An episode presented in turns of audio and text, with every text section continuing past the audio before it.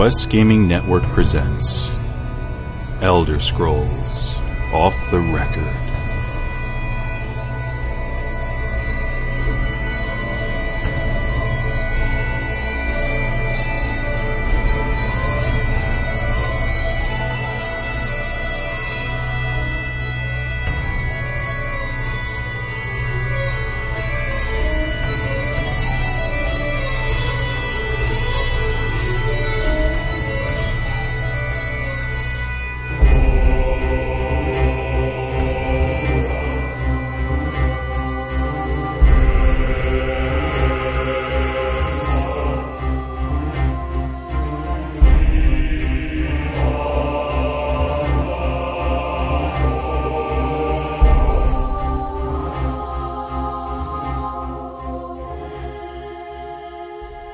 Everyone, welcome back to Take Two. oh boy, this is the Elder Scrolls gameplay and news podcast from Arena to Skyrim and Elder Scrolls Online and Elder Scrolls Legends. We are a Quest Gaming Network production, and this is the Elder Scrolls Off the Record, available for download on iTunes, Stitcher Radio, YouTube, QuestGamingNetwork.com, and Google Play. Today's record date is Sundas, the 4th of Evening Star, and I am your host and fellow Tamrielic traveler Evarwin. And uh, we just like to mention, uh, again for us, but for you for the first time, uh, um, that uh, we're very sorry that it's taken this long to to get a show out. Uh, hopefully, we don't have to wait as long as we we have again. So uh, we do appreciate your patience in that. Chat room, please let us know how the audio levels are doing, since I believe I fixed the issue, but you never know. Uh, anyway, uh, we have the uh, the one, the only, the indomitable, and the slightly shrunken and then shipped to Mike's house, Liz Mistress LeBeau. Hello! Ah! what the hell was that? oh my god, that was more than the first time. oh man! All right, all right, okay. Uh, uh, let me try and get back on track. No, take three. Take three. uh, so so uh, Liz, unfortunately, she she's recently moved, and uh, unfortunately, she couldn't get her her internet service up before today's record date. So what we ended up doing was uh, we ended up uh, sending a um, uh, uh, an Argonian uh, from Blackmarsh over to her house and performed some wicked, crazy history voodoo on her uh, to shrink her down to tiny little pop vinyl Equine Ren size, and then we shipped her to Mike's house. So she can be on the show. Isn't that right? Not gonna lie, mistakes may have been made.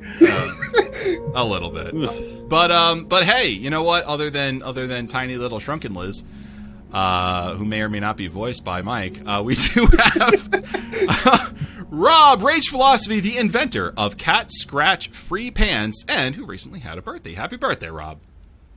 Oh, thank you, thank you. Yes, I am the inventor of Cat Scratch Free Pants. Yes, you know what they say: invention is the mother of necessity. Is the in- is the mother of invention. Yes, I do say that. How you doing, Rob? I'm doing all right. I'm doing all right. All right, I'm and down a birthday. Uh, I'm I'm I'm up a year and I'm down a tooth. So I think that's kind of the course of how these things flow for us humans, huh? oh man, this past week has been hell in a handbasket. Um, I hear you on that one. Uh, hey, you know what? If Ebola is ever cured, it's because Mike got bored, and uh, Mike, our wonderful Tamrielic historian, is here, who also is celebrating a birthday this week. That's right. The old man on the show is getting older. And no, I don't have a mullet. That's the chair that my wife bought me for my birthday gift. Yeah, we're uh, Lies, We're lies. It's We're mullet. scoping that no thing mullet, out. no mullet. I do have extra facial accessory here t- this week, you know, because uh, it's been a while since we recorded, and we went through No Shave November, and uh, I decided, you know, to pledge along with many of my students that uh, they would not shave this month or last month in uh, prostate aware- cancer awareness for No Shave November. So I've been waiting until we were on air so you could all see the glorious goatee It's before I shaved nice. it off. How, how Nice. does uh, tiny little shrunken Liz feel about your lack of mullet but presence of goatee?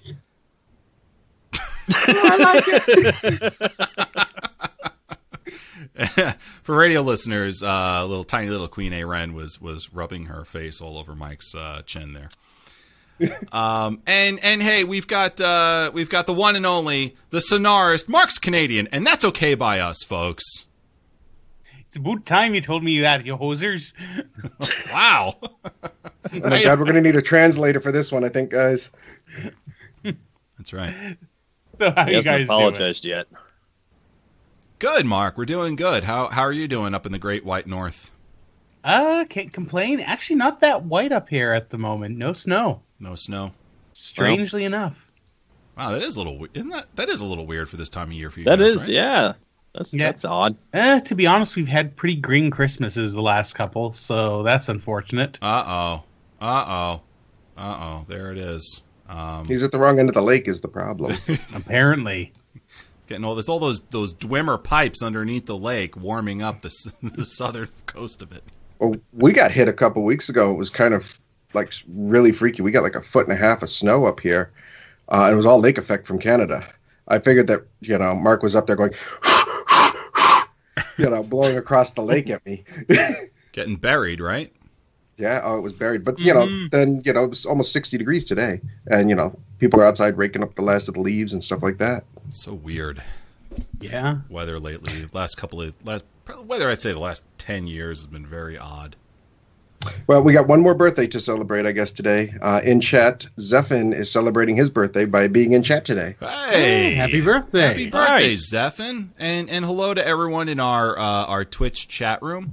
Uh, for those of you who have downloaded on iTunes and and uh, listening on St- Stitcher and Google Play, thank you very much, and hello to you guys and those who are watching on YouTube. Hello and welcome as well. Uh, don't forget to leave a comment below on the bottom, and if you like the video, give us an up. We'd we'd love it.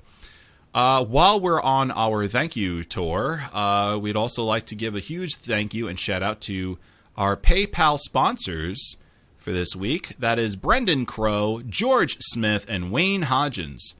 Uh, also to our corporate overlo- overlo- over- overlords. Uh, Damn Words it, the are hard. Avarwin. Ovaltine, Lord. Ovaltine. yes. Ovaltine. Thank you for drinking our Guys, I, corporate thi- I think we need to uh, to reboot the Avarwin bot. It seems Ah, I could speak today. I promise. Ah. um, I'd sell anything. I'd even sell you my sister if I could. Uh, Tweaked Audio, Audible, and our Amazon store. More on that later on. Of course, um, those who, who have uh, given us a wonderful five star review on iTunes, we'd like to shout you out from the United States. That one cool kid, Nate. Rob, Nice. tell the nice folks what we're doing today.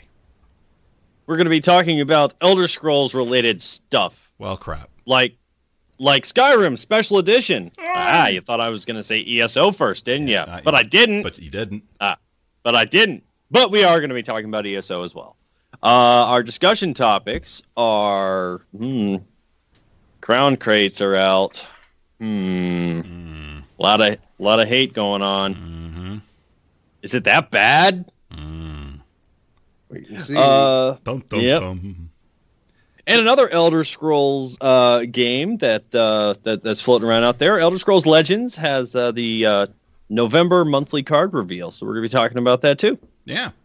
Uh, we we are going to have a uh, Tamriel's rumors. Uh, you know, unfortunately, I didn't add it to that little portion of the notes there. Uh, we're going to be talking a little bit about should Elder Scrolls Six have multiplayer.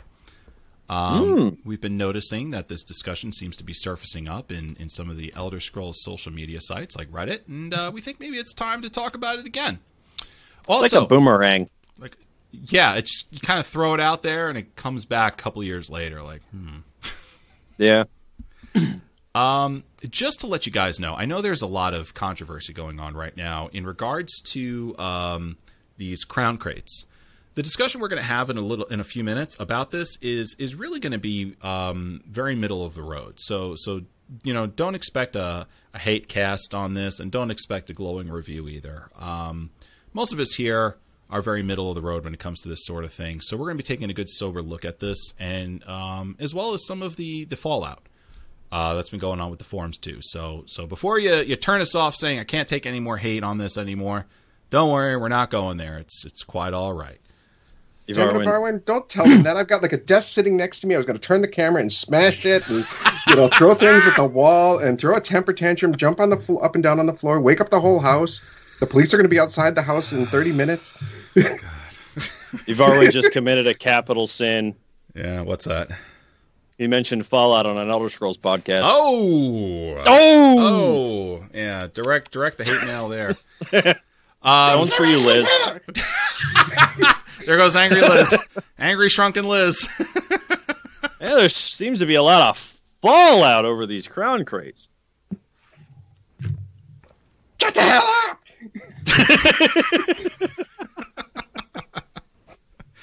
Liz, we miss you very, back in very two much. weeks. She's going to kill me. Yeah, I'm going to well, blame you, though, Varwin. th- What's that?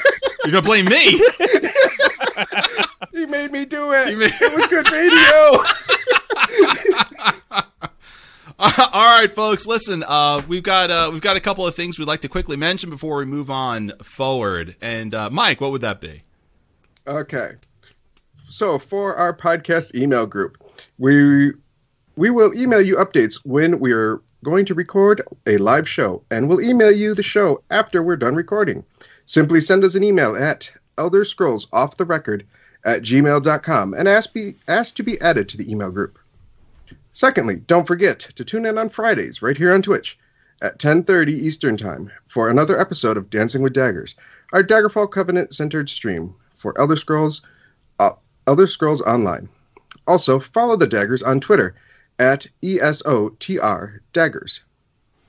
And with that, Yeah, bring it. Bring it on, folks. All right, so uh, we're going to be talking about. Um, we're going right into blah blah blah blah blah uh, discussion topics right after this.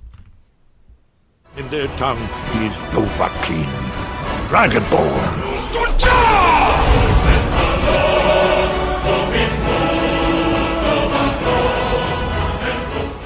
Forums hate for crown crates, but is it really all that bad? Well, it's official. Crown crates are here, and uh, new crown store mechanic that trades your money for chance has been added. Now, if you read the forums, uh, you're sure that ESO is now on its last leg before the entire game is shut down for good. Uh, if you've sunk a few crowns into this, you already feel like you've got lucky, or you feel like you've gotten stiffed. Uh, we'll get into all that in a few moments, but first, let's start with the announcement from Zos on ElderScrollsOnline.com. They say, and I quote, Crown Crates are a new addition to the Elder Scrolls Online Crown Store and will give you a chance to obtain exclusive and unique pets, mounts, and more, alongside useful consumable items. This Thursday, we'll be introducing the first season of Crown Crates to the ESO Crown Store. Crown Crates are purchased, purchased through the Crown Store and contain a randomized selection of useful consumables and collectibles that are valued more than the price of a single crate. In addition, they also offer a chance to obtain unique cosmetic items, pets, or mounts. Crown Crates include new and exclusive items, as well as some items you may have missed in previous limited time offers. Whenever you purchase a Crown Crate, you're always going to be awarded four items, with that with the chance to get a fifth item. In the event you receive a mount, pet, costume, or personality that you already own from the Crown Crate, you're going to be awarded a new resource Crown Gems. In Crown Gems, uh, in, in its place. Uh, you'll also have the option to convert several items obtained from Crown Crates to Crown Gems anytime you want. Items that can be manually converted include potions, poisons, writing lessons, experience scrolls, and other utility type items. Any crown gem you earn that can be used to purchase the collectible items of your choosing from that current uh, of your choosing from the current crown crate season. Each crown crate is associated with a special season that'll include uniquely themed items and will be cycled quarterly. We're kicking off the first season of the crown crates with electrifying storm atronach theme. This season will give you the chance to acquire the following themed items, and they you know go into it on their their website here with pictures and whatnot. Um, all right. I know we talked about this earlier, but I kind of want to do like a roundtable discussion here on on this uh, for for a little while. And let's let's start with Mark. Um, Mark, h- how do you feel about these crown crates? What's your experience so far with it, if any at all? What do you think? Well, uh, so far I gave him a little bit of a shot. Uh, picked up a few. Um, overall, they're neat. I, I can see how they're very much the like the whole Skinner box thing, the push a button get get a reward type thing. Yeah. Um, the type of stuff in it just really doesn't interest me. Um, so I I can understand why they would put them into the game. Um, it's not something I'm going to really be going with. And I while I can while I can see the reason people hate them, I don't think it is exactly the death knell of the game that some people claim it is. Now, at the same time, this is my first MMO, so I'm not. I don't know how these things usually end up working and what the the after effect usually ends up being, but Zos does listen. So if people are like the people freaking out about this, it's I don't think that this is going to go unheard. I, I expect that they're going to keep the reactions into account and see where it all goes going forward. Uh, what about you, Mike? What do you think? Um, so a couple of things, uh, and then I've got a whole bunch of other thoughts down below. Um, is first, I'm kind of disappointed that they went with the entire Khajiit as a drug pusher theme uh, to push these crates. Uh, uh, Jezeldar uh, will also speak for Bagheera and Joe that he is very, very distrustful of this entire ploy to give us all a bad name. Uh, beyond that, uh, I am not overly happy with like the the the the stuff that's been put in. I guess, yeah, and I think a lot of people have really voiced that Yeah. that um, they were fine with the stuff that was listed for when it went to the PTS, the Electric Storm Atronachs and stuff like that. But then they added a couple other items at the last minute uh, to try and push for more sales. And a couple people were very annoyed with that, that it wasn't the same as what's on the PTS. And really, there hadn't been much change of what was on the PTS. Um, so, know, Yeah, I- I'm going to say um, the uh, Storm Atronach uh, mounts that they've got on here. You know, um, something that sticks in my craw about having the crown crates being the only access to these mounts. You know, the Storm Atronach Aura, the Transform and, and Storm Orb Juggle, uh, the the uh, it just it just I really feel as if that these things in general should be available in games somehow, either through an achievement, you know, something else other than crown crates. Because not for nothing, but I mean, you, you take a look at someone and you're like, okay, so you've got the Storm Atronach Senche, and you're juggling Storm Orbs. You didn't do anything other than get lucky and spend a lot of money in the crown in the crown crates in order to get that. And even though it's cool and you know I might like to get it, I see someone playing with these things and I think to myself, you know, I, I don't know, I have some sort of negative feeling about about how it was acquired. Um, let's go over to Rob. What do you, what do you think? Eh, I'm I'm indifferent. Just because I tested this out on the PTS, I put in my feedback. Um, and since they came out, my initial reaction to the announcement that oh they're coming out this Thursday was okay. Well, we knew it was happening. Um, And, and right about this time too, actually, they they did say that it, it should be coming out close Yeah. to the end of the year, around Christmas time. Yeah. yeah. they you know they they at least made the announcement that it was not going to be coming with one Tamriel. Yeah. It is going to be coming later. Well, guess what? One Tamriel came out a while ago. Now here it is later, and they're out. Here it is. Um, and I'm gonna be upfront and honest. Um, what's my experience with, you know, with the crown crates as they are in live? Um, I don't know.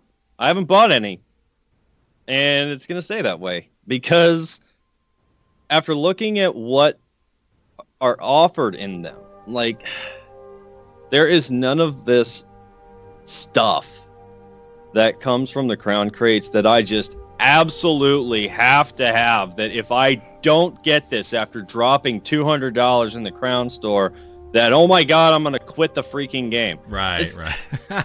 It, it, it's just it, it's not that big of a deal to me yeah. you know um and, and it's just maybe because i'm looking at this from a somewhat neutral point of view do i think this is a smart move yes and no yes because they are going to make money hmm and they are making money with it you know how i know because when i logged in i see freaking Atronach mounts everywhere people are spending the crowns on these crates They are. They otherwise, are. otherwise they wouldn't have them. So they're they're getting, you know, they're getting stuff. They are.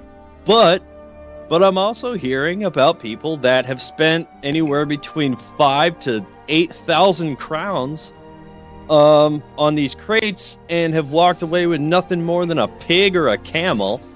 Um, and for those people, that sucks. That does. Uh, yeah. but But I'm just I'm Buyer- just gonna buyer beware. sit here. Yeah, yeah, buyer beware.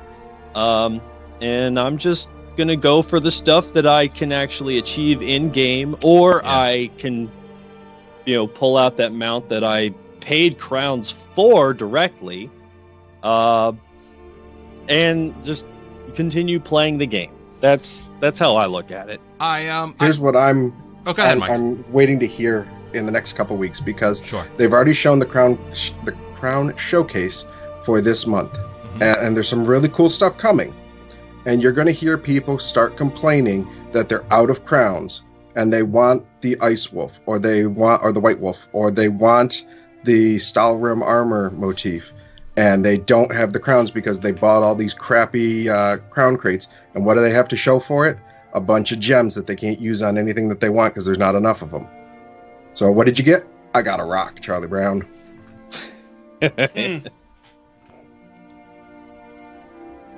Yeah, I can see that happening.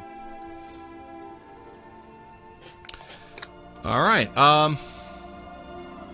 Okay, so was that put into the uh, into the chat room? The uh, the link was there what, what that you were talking about? Um, i'll put it in Yeah, just to take a look.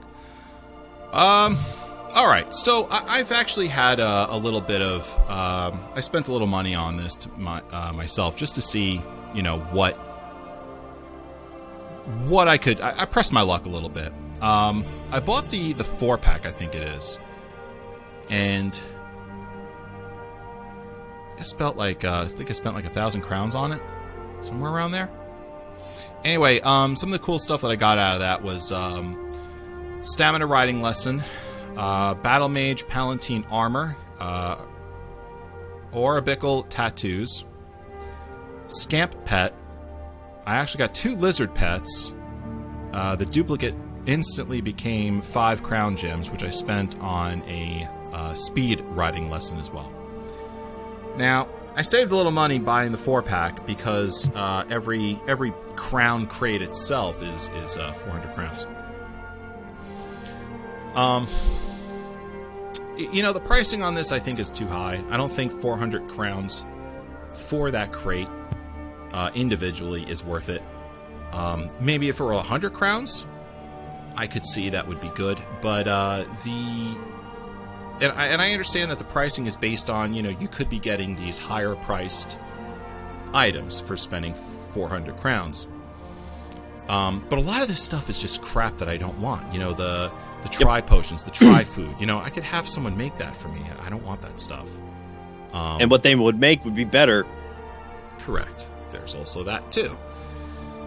So, I mean, are you really getting value out of this? Uh, the answer is is no. Um, this is this is definite more often than not. The, the answer is no. Um, this is definitely based on luck. 100% based on luck. And if you're going to buy it, you just got to know that. That's that's the only thing I would I would say going forward. Um, I actually like the system, believe it or not. I, I like the fact that it's going to be adding, um, it's going to be giving Zos money, uh, which funds a game that, that I very much enjoy and have uh, been subscribed to ever since. Um, so I like that part of it. I think the face melting that's going on on the on the forums is a little out of whack. Uh, I think people need to kind of calm down a little bit and identify the things that they dislike and and um, you know go forward with their with their requests to ZOS on on changing it to things that they do like. Um, but that's that's pretty much any almost anything that that's that's been done lately. Um, where else can we go with this? I mean, what what advice? Let's start with Mark. What advice do we have uh, for for ESO players? I I don't know. I I think it's again this is this is the first time I've ever really dealt with uh, an MMO. I, I I just basically would suggest play the game how you want. If if you don't like it, don't spend money on it. The this will eventually, you know, the that will uh, go into you know those numbers will then go into ZOS, and if it's if it's driving down uh, if it's if it's not bringing money in, they're going to reconsider just how useful it is to have, and if it's causing more bad will than they can really afford. Yeah, and I don't see that happening anytime soon. Um, no, probably not. No. but I mean, there is there is there is a, a, a small amount of bad will that they're going to get out of out of instituting this, and I think we're seeing that on the forums. But ultimately, I don't think this is going to mean a tremendous amount of subscription drops or people walking away from the game. Um, now, Mike, I, I, know you were uh, you were you were on to something earlier, and I had to step away from the computer in order to um, to turn my uh, turn my heat off in the house for a minute. Um, so I may I feel like I may have missed something that that you needed me to pick up on. Um, if I did, please pick up on that from here and and give us some advice to uh, to players as well. Okay. So a big thing, you know, and this has been ZOS's stance on this for a long time. Uh, if you like what they're doing, especially with these crown crates, please let the team know. If you do not, please also disvoice your pl- di- voice your displeasure. But here's the big thing. The big thing that they've always told us is make sure that you offer what it is that you're looking for. Now, they're, you know, trying to play, you know, pin the tail on the donkey with these kind of things. And, you know, they hired people in who do these kind of things for other MMOs. So, you know, so they're going to do what they know. So if you don't like this system and you want something, you know, make sure you tell them what it is that you want. What kind of offerings in the cash shop or in those boxes would you be willing to purchase? Now, I might be willing to purchase those boxes if they would double the number of character slots I could have, up to 24 on my account. But that would probably be the only thing that would make me buy those stupid lock boxes.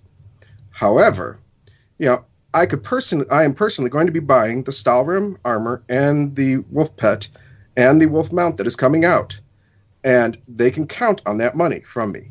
I am not pleased that the Red Wolf or the Purple Razorback are going to be in the crates, and as such, I will not be getting those. Vote with your dollar and let them know. We know what's coming. They data mine, people data mine all the time. And so there's a number of new mounts that have been data mined, including the green or wild hunts, hut set, hut hunt not the huts like Jabba, but hunt. Oh, oh, oh, oh. yes, the green or wild hunt set. So these animals are going to look like uh, the um, uh, stuff out of the Green Pact areas. Uh, these skeletal sets. So all of these mounts are going to be skeletons. There's a bunch of new pets, new costumes, new styles. Make sure you voice what it is that you are willing to buy, how you are willing to consume it, Example, I am willing to buy the Glenmoril Witch robes or the Dro-m'Athra Stealth outfit, but only if it comes out in the store am I willing to purchase it. I am not willing to buy it in a lockbox. And then take a stand. And I'm talking to all of the streamers and podcasters out there who said, I'm not buying it, and then bought all these crown crates so that they could, you know, garner views on their streams. So if you say you're not going to do it, don't do it.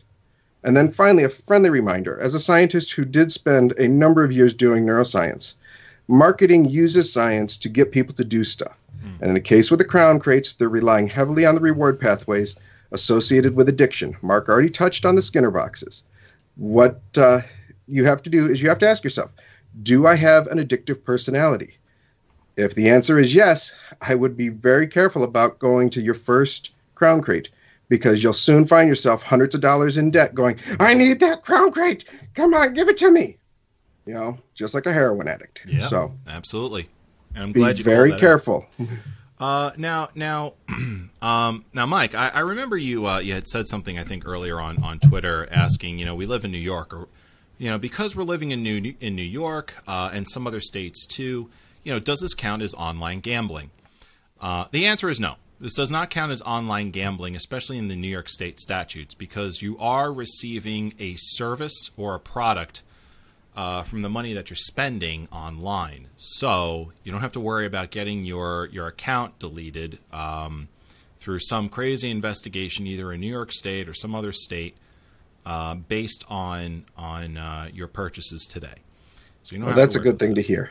Yes, because I was okay. actually nervous about that. I mean, you know, Sure. A, lot of people are, you know, associating this with gambling, and it is gambling. It is. Yeah, you know, and you know, we've already been locked out of the two competition or the two contests because it's considered online gambling by for us to enter it. Which I have no idea how it's online gambling. There's no purchase necessary, you know. But uh, yeah. you know, you know, New York has locked us out of that. So I'm like, oh God, I could see it now. They're going to open these first crown crates, and you know, I'm going to log in and not going to be able to access my account that day and I kind of was freaking out. Um, I think there's something. There might be something in regards to the no purchase necessary clause. Um, that might be part of it. I, I have to look up the New York State statute. I have to look it up. Um, but this this is not going to. This does not count as as online gambling. So. You know, if you guys are curious and you live in New York State, which is, you know, I believe the uh, the most strict state in regards to uh, online gambling, you should be all right. Um, so so there's that. Now, um, you know, Zephin in the chat room said he'd be, he's okay with it as long as they uh, either increase the drop rate or if they lower the cost on this. Um, you know, I, I tend to agree with that. Um, man, you know, there was something I wanted to say in, in regards to this. I, I, I just sort of forget. Uh, the other thing is, I hope that they don't start reducing the content we see in the Crown Store and re- thusly reducing more content in the game. Yeah. Just to put more stuff as fancy images into those crown crates. Right. I wanted to touch yeah. on that. Yeah. Um, I, I, want to remind everyone too, who are, who's kind of losing their cool on, um, you know, Elder Scrolls Online and other MMOs that have done this. Y- you know, they have uh, ZOS for the moment. Okay, they do have a contractual obligation to Bethesda to to produce um, new content for the game, actual gameplay content, like we've been seeing uh, for a number of years. Every I think it's every business quarter, every every three months. That's why that's why they've made this promise to the players. Every three months, ZOS had said they have to come out with some sort of some sort of DLC, something um, like Orsinium, something like um, what we just saw with one Tamriel, something like that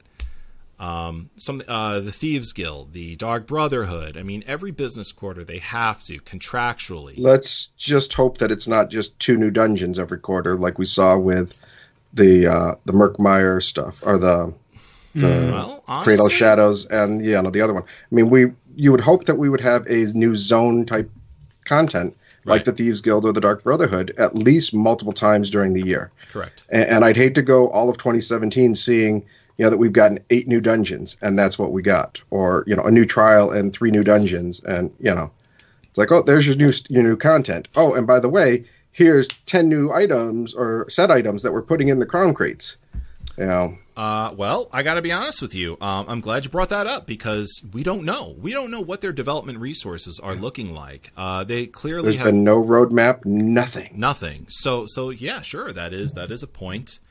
Um, that is a very good point, a very valid point. And if we're going to be um, honest with each other, that might happen. It might yeah. not. I mean, we know that housing is coming, but right. other than seeing the outside of some of the buildings, you know, as you run across them in sure. Tamriel, we don't know what it's going to include, what the costs are. Right. I had heard somebody told me seven million for the large house. I kind of freaked out. I asked somebody I knew, and they're like, "Yeah, it's not going to be anywhere near that for the large house." Yeah, no, that's. But you know, I mean, there they're not dispelling rumors. They're not communicating with their community. And there's been posts asking where everybody is. There has not been an ESO uh, yeah, we haven't uh, live in a while. In a long time. There's been very little activity in the forums or on Twitter from the community managers. Um, so it, it's I'm hoping that after the Christmas holiday that we get some solid like this is what we can expect in 2017. Yeah, I would like to ask ZOS if if they could um, if they could at least give us a roadmap for 2017. I think whatever you're seeing in the forums um, might subside a little bit um, because it's going to help alleviate some some fears in regards to development for the crown crates versus actual in-game development. Uh, let's leave off on our final thoughts with this with with Rob. Yeah, I mean, And that sums it up. Okay, moving on. yeah. I mean, in, all in all seriousness, I mean, uh, you know, I I said my spiel about this uh, well, about six shows ago. You know, during the summer when when the the crown crates were first announced that this was happening, and everybody just completely lost their mind, and like, you know, sure. they're here. They're not going anywhere. No. Okay, I'm just gonna put that out right now. I will be very surprised if the crown crates go away. hmm It, you know, Not going to happen. it's not going to happen. It's not going to happen. A- as much as you can bitch and complain on the forums, send emails to the community team, you know, gripe at them on Twitter, do all that and then some. Drive to Hunt Valley and stand outside with a picket sign all you want. Everybody in New York, go there so It's Navarroan can not- play again. it's not going it's not going to happen these these are always going to be there you might as well just get used to it oh God, I gotta be good. I gotta be Wait, wait, good. you forgot to ask Liz. I don't care. Oh man, little vinyl Liz, we love little vinyl Liz. Um, and we miss we miss real Liz. We got to have little vinyl Liz on because we miss her. No, it's been over a month since I've talked to Liz. Has it? Yeah, Wow, Yeah. wow. well, she's been working Yeah, Yeah. it's been it's been tough. making all that Christmas chocolate for all those Christmas kids and boys. Yeah. Girls. Liz Liz has had a tough go of it, guys. I mean, in all in all honesty, um, you know, maybe some of our listeners out there send send Liz a little love. Um, at Mistress LeBeau on Twitter, just just send her a little a little note. Say, hey, we miss you. Come back soon. Um, because she's had a tough go of it the last I don't know two three weeks maybe. It's been it's been rough, and she's fine. She's settled. She's got her she's got her new uh, place, and she just needs to get internet. But yeah, I know she's been real stressed out. So Yeah. Um, before we That time move of on, year, you know, tons of work for her, and then you know to have to find a new place on top of it, and yeah. just you know the state that she lives in, you know, the, you know it can be stressful there, you know where she is. So you Absolutely. know, send Yep. us our, send your love to her. You know, make you know make sure that she knows, Absolutely. including little vinyl Liz. Hello. All right. Um, before we move on to uh, the the Elder Scrolls November, uh, the the Legends November monthly card reveal, um, which is a, a quick news item, I sort of want to ask you guys. Um, in the last, in the, in, you know, I don't know, when was the last time we recorded an episode of Elder Scrolls Off the Record? Just just before October. While, yeah. October, right? Did we Yeah. miss the whole month of Did we miss the whole month of November? Yeah, we think did a we- classic during. November, and that was it. That was it. Jesus. Oh man. Yeah, it was Man. just before the elections, before you had to do all that overtime Uh, because of all the craziness in New York City. Yeah, that's still going on, by the way. Um, they're saying hopefully in two weeks or so, um, you know, we might be able to come up with a better solution that's going to free up my schedule. But uh, it's uh, you're, you're not going to be seeing a whole lot of me lately. not not Man. till uh, not till inauguration day at least, at least, and then uh, maybe Depends on if they decide to move out of New, out of Trump Tower and into Washington. Uh, it- That's a big I part mean, of it right there. Yeah, I mean, it really depends on a lot of things. Um, you know, I, I know the, the the big thing is is just how they're how it's being done. I mean, this isn't. You know, I'm not I'm not trying to slight anyone who's who's protesting um, or or slight anyone who, who you know dis, um, disagrees with the protesting. Um, it's not about that. What it's really about is just how the NYPD is is is choosing to attack this with the resources that it has. That's really the issue. Um, if if the NYPD knew how to spend its resources, it's me, its personnel, its cops, um, a little bit more efficiently, I would be you wouldn't see anything. Um, it- you wouldn't see any change in my schedule. We'd be doing shows on a regular basis, but because they've got us doing, you know, close to 17 hour shifts, um, almost almost every day, uh, it's tough. it's tough. Yeah. Wow. Yeah, and, Yeah. Um, and it's on foot in the cold, um, so it's it's rough, and that's just when you're there. It's a 17 hour shift. It doesn't, you know, account for commuting and whatnot. And you know, it starts up again for me tomorrow too. So uh, it it takes a lot to to throw this episode out. It- it- a lot of dedication, a lot of love. But moving on from that, speaking of Moving November, um, speaking of November in in Tamriel, um, let's let's I- you know I saw a couple of things. I kind of want to ask you guys about it. Um, we had what we had the uh, a lot of lot of cool promotion is really what I want to get off my chest here. Uh, we had the Black Freightos sale. Um, one Tamriel trip of a lifetime. That that came out. Um, plus, I don't want to forget the big important thing here that I really want. Old edition came out. the gold edition. Uh, um, uh, the one township left. Uh, where is it? It was the free weekends. The free weekends that Ah, Yes. yes. yeah, Yes. PlayStation 4 and PS, uh, PlayStation 4 and PC Mac had a free weekend. Um, this article is posted on Elder Scrolls Online 1115. And then on 1121, they posted another one, a free weekend for Xbox One. Um, a lot of cool promotions. What do you guys, just like generally speaking, the Black Friday sale, the um, the, the the the free weekends. Uh, what do you think about it? Let's start with Mark on that. Um,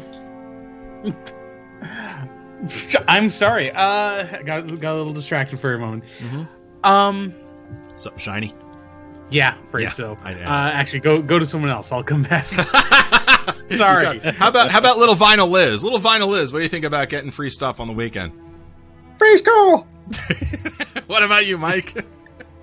Uh, I like the, the free weekends. I think it's a great way to promote the game because people can download the game, play for the three days, and if they like it, anything they did during those three days carries over. And uh, you know, all they have to do then is drop the money on you know the between twenty and sixty dollars, depending on which version they get of the actual game to you know continue playing on. So it's a good way to get people in. It's kind of like when you used to get demo discs for you know item or for PlayStation or Xbox uh, stuff.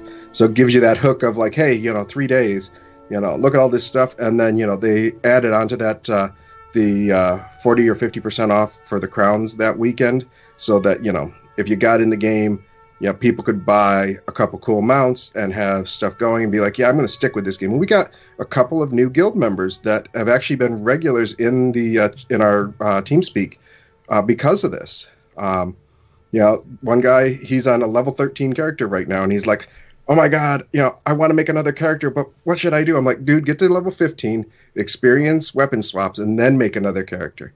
Um, you know, but he was a big WoW fan, and he is just amazed at the active combat in this game and the graphic quality and the realism Yeah. and just you know his only thing is he's like i wish i had more buttons like dude as soon as you get weapon swap you'll you'll double your buttons Absolutely. Yeah, once you once you hit that uh, level 15 mark. Um Yeah. can we can I just say how great it is to have Black Freightos in the in the game? Um I wanted it to be more than just a crown store thing though. I mean, I'm glad they had the crown store stuff. I mean, it was really really cool. Um eh, you know, I'm looking at it, uh, the description of this on on the uh, Elder Scrolls Online website, and I actually did buy stuff on the um, on the Crown Store for Black Freightos. I think I actually got some experience scrolls for um, Paladin Marlowe, uh, which I'm actually using right now to get him up to 50. So um, uh, he's up to 41 right now, so I'm, I'm pretty. Oh, pretty nice. Yeah, I'm, I'm getting. man all you people with your crown scrolls just talk to me i've got you know like 50 or 60 of the Psijic Ambrosias there. Ah, Those things You know, only last 30 minutes, man. Uh, but once you get those things, it's up to 50 something minutes. I mean, what, we did the one night there. Uh, what, what was the, the daggers night we did? Where I passed out a, a stack of Psijic to every person who showed up. oh, nice. So, was that It where was- we were? Uh, was, Can't was remember that what it was, night? may have been, but like it was like nine thousand gold pieces worth of Psijic ambrosia to every guildmate who showed up. That's that's that's cool. Wow. Uh, Sundays, uh, you do you do um, you do stuff like that, right? We do trials on Sundays, yeah. Trials on so Sundays. yeah, Um, so I guess what I'm trying to say is that you know if Black Frados like extended in game two, where like all of the merchants had like reduced pricing on on whatever they were selling, I, I think that'd be kind of cool. You know, It- it's actually and, and Mark, you know that this actually uh, something like that um, actually pertains to stuff that you you would see in in Daggerfall. There were days, Yeah. right? Yeah. Oh yeah, no, I mean you could do whole events around it, but like I, I can see why they would probably want to to save a little bit at least. You know, you got the you got the big events for uh the Witches Festival, You've got the the, the holiday stuff coming up now in December. Um and, and Frank, but you know, you're right. They missed a massive thing with dueling. It could have just been everyone's automatically, you know, dueling opens up for everyone. You can hit everyone, and then there's like a single treasure chest in the middle of the city. First person there gets what's in the free chest. for all. Uh, Rob, on to you. Some of the promotion stuff. Um, you know, we had that weekend. Uh, you know, Black Frados, and then um, the trip of a lifetime. Um, what what do you think about it? Just just some of your thoughts on some of this promotional stuff going on last month.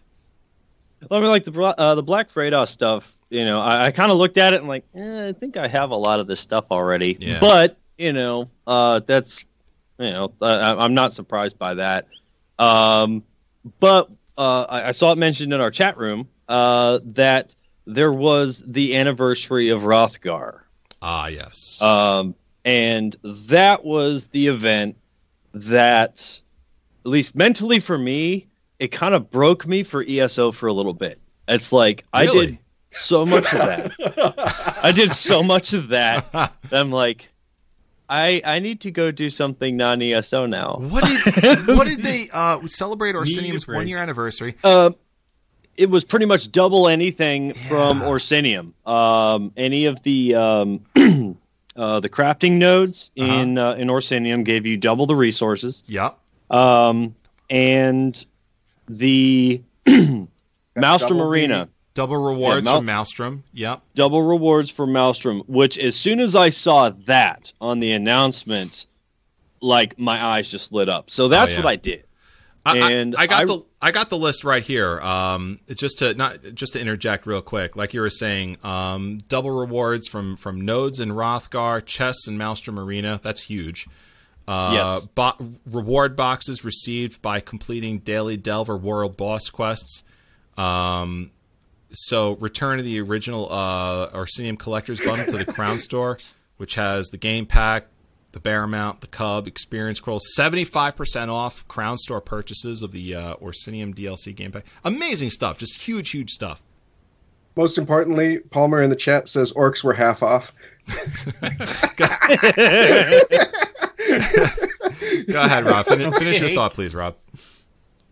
Ugh, but um, I I ran Maelstrom Arena so many damn times, just because I figured, all right, well, if you complete it, then you you know you get two Maelstrom weapons instead of one. Mm-hmm. Um, and going back to, I, I know we already talked about this before, but going back to these crown crates, if you haven't experienced uh, ZOS's random number generator, then let me let me tell you that that thing is mean.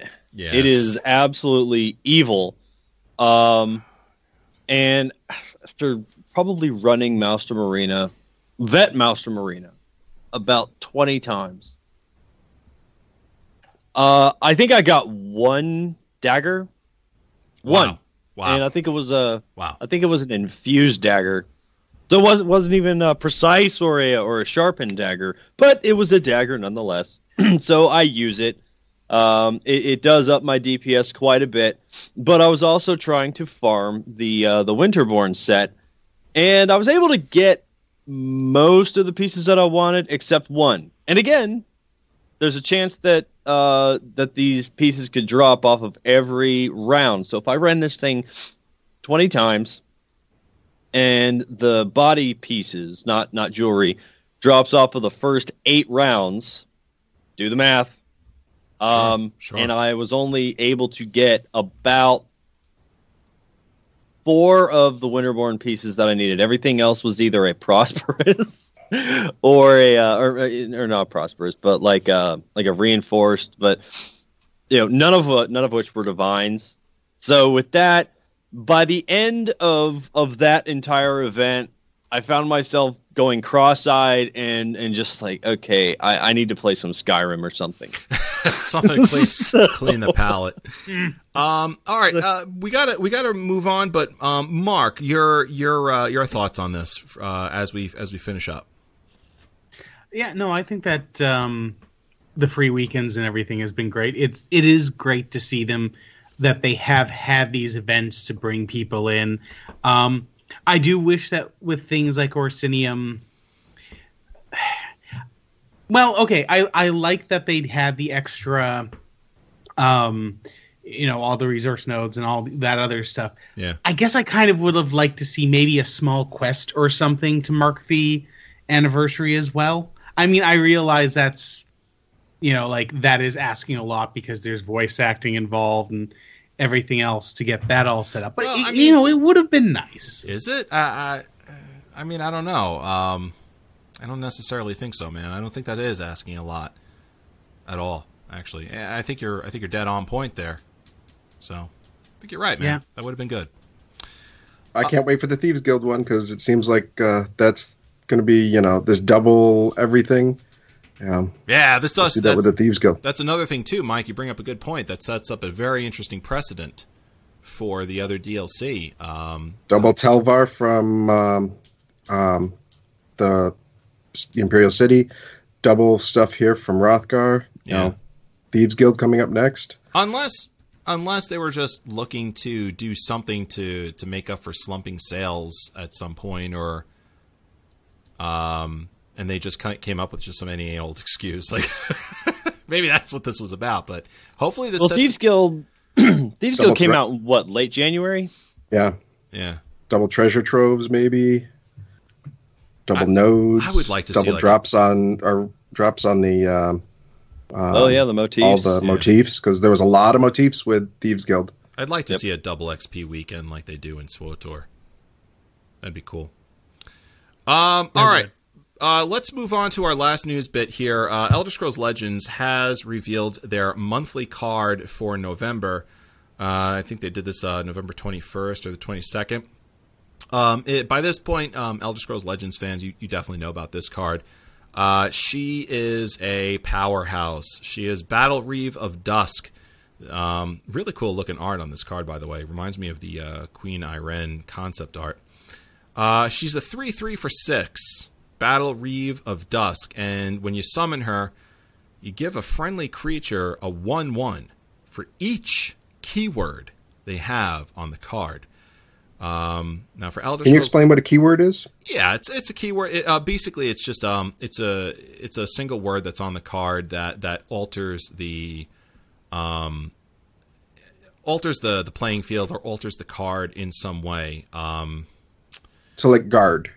exactly. keyword. Guard. Guard would be a yeah. That's a very common keyword, um, which turns the uh, the card into like a tank and focuses uh, other cards into attacking it before you can attack any other card. So uh, if you threw down a card that had guard on it, this card would give it a one-one. So if it were a um, I don't know, like a, a three-three guard card, it would then become a four-four. It'd give four attack and four defense and um, you can collect up to three of these these uh, monthly reward cards. So this Battle Reeve of Dusk, if you've got three of this in your deck, and you throw them down, um, if you're lucky enough to to be able to throw them down in the same same game, um, you're you're doing a hell of a lot there. Uh, you really are. Uh, well, hold on. Uh, this just in. This is this is coming in on on the uh, the desk here. Hold on. Hold on a second, folks. Uh, Rage Philosophy here, uh, who does an amazing impression of a, of a guy from the twenties. Uh, Mike, uh, Mark, uh, uh, Rob, rather. What do you got over there on the uh, the old bullpen desk uh, coming in there?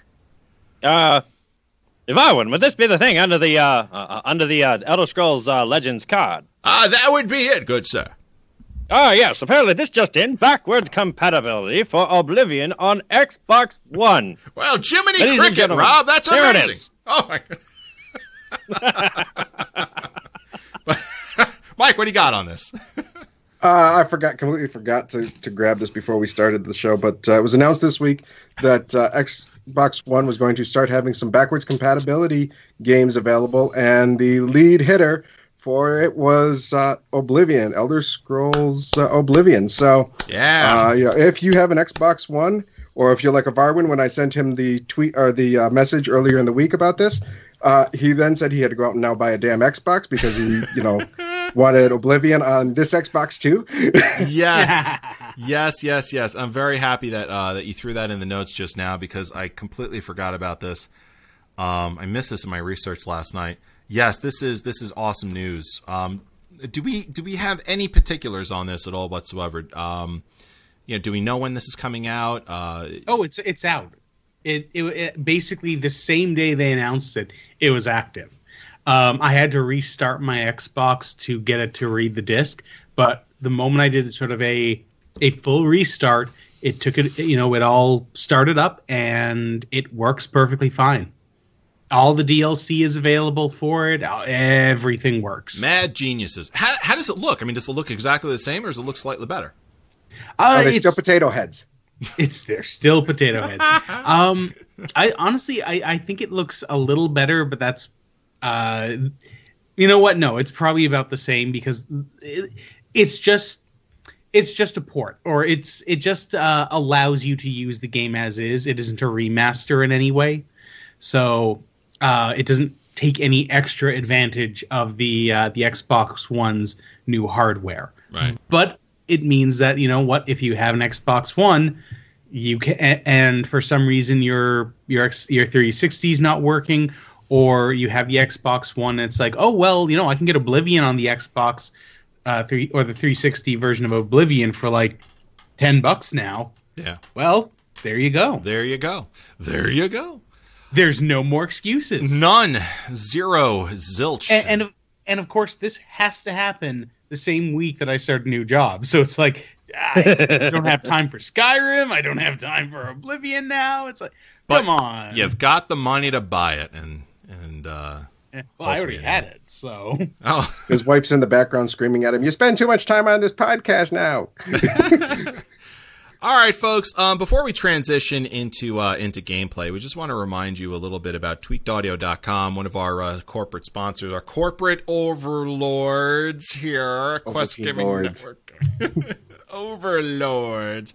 Evaryn, don't forget about Tweaked Audio. Okay, Overlord, I won't. so uh, they've got some amazing earbuds over at tweakedaudio.com. And, um, you know, uh, what I mean by amazing is they're high quality. They got a really great sound output.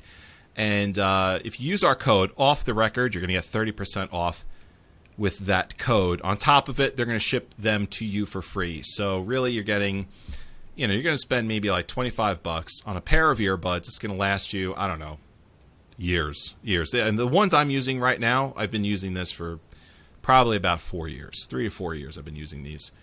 Um, they're amazing. And again, it's $25. You're going to use them for years. They're extremely strong. The great sound output, great noise cancellation. A little too good, actually, if you're walking around in, a, in, a, in the city and you got these things in your ears. You ain't hearing anything going on around you. Um, and they're going to ship them to you for free. They've got worldwide free shipping. So, so big, huge thank you to tweakedaudio.com for uh, sponsoring our, our continuing to sponsor our show in part today. All right, uh, let's head over into gameplay, folks. We've got uh, we've got a lot to talk about in gameplay next.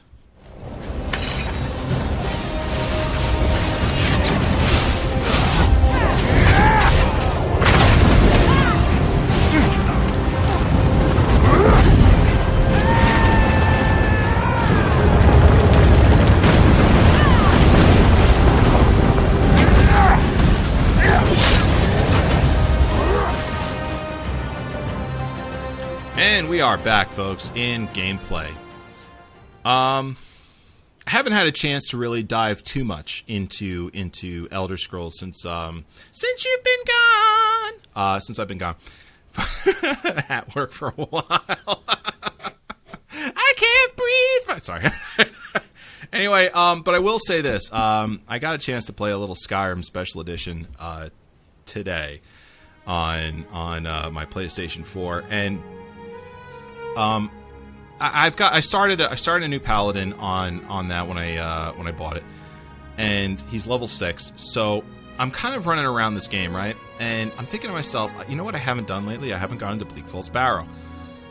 And I'm, you know, I'm level six, so I figured, you know, let's just jump in there. I'll, I'll, I'll jump through it in a breeze. That's exactly what I did. And I was looking for the trophy on, on PlayStation 4 for this. Which, by the way, we've got we've got um, a, uh gameplay challenge for you coming up. So stay tuned, folks. Um, so I go into Bleak Falls Barrow and I'm running around. And I'm having fun using the uh, the traps against some of these monsters. And I, I want to just kind of grab you guys and bring you back to the first time you, you played in Bleak Falls Barrow, which is the first dungeon there. You go to the you go to the trader and he's like, Hey, you know, someone stole the golden claw from us. I need you to go in there and kill them all and get it back. So I'm going in there. I'm looking for this golden claw. Right? We're in the setting. You remember? Okay, here we go. So I'm in there. so I'm running through the dungeon, right? And this undead dude. Uh, it's right at that part where um, I'm in this room where where some of the Draugr resurrect from their their crypts in the walls, and there's a button on the ground. If you step on the button, a gate swings over, and blasts you right in the noggin. Dong. what my, one of my favorite rooms in this game. One of my favorite rooms. It is so funny. So okay, uh, I I know it's there. I I constantly use this thing, so I run around the button, and one of the Draugr comes up. I'm like, okay, great. I run past the button, right, and here it comes. And he's got a little ice spell. So he's using this ice spell, and he's thinking he's all clever. He's like, oh, I'm going to freeze this dude. So I'm in the back, and I'm just kind of like backing up. And he's continually, continuing, continually throwing frost at me with one hand. And he's walking closer and closer and closer and closer to the button. And he would stop a little bit and just keep throwing frost, and I would back up, and he would move forward.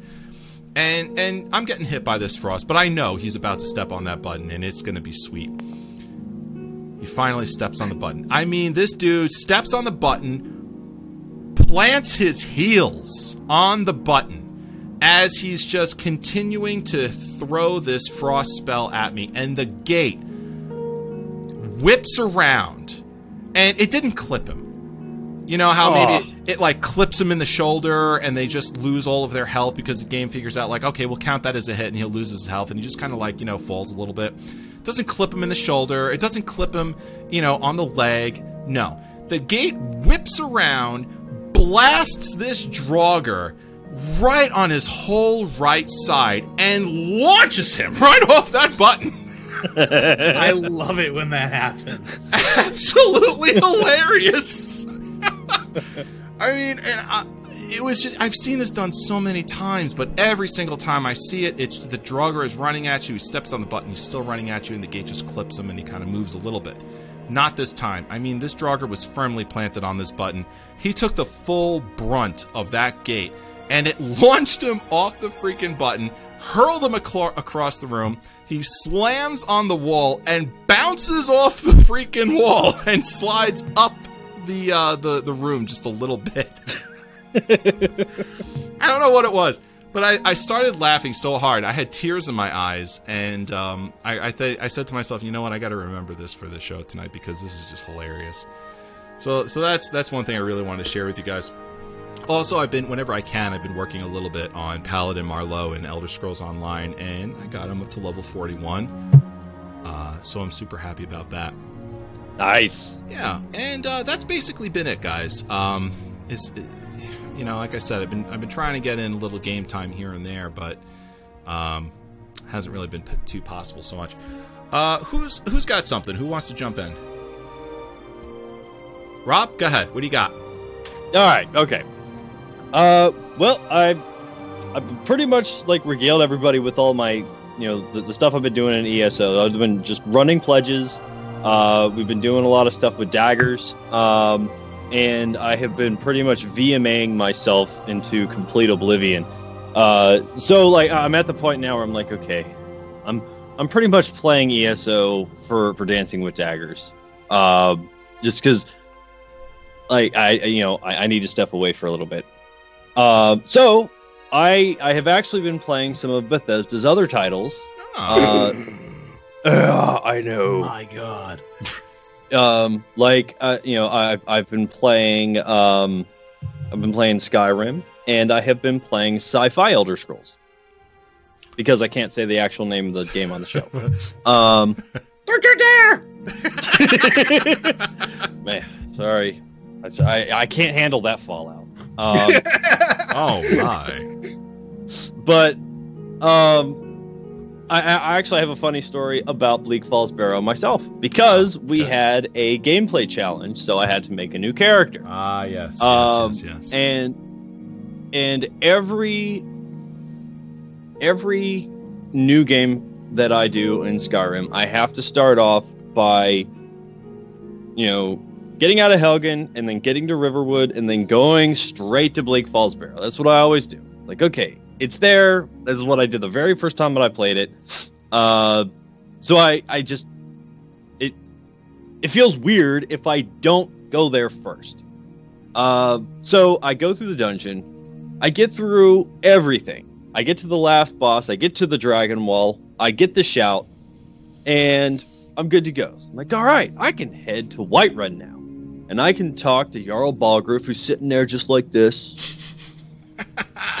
He's got the purpling And- going on in the in the throne.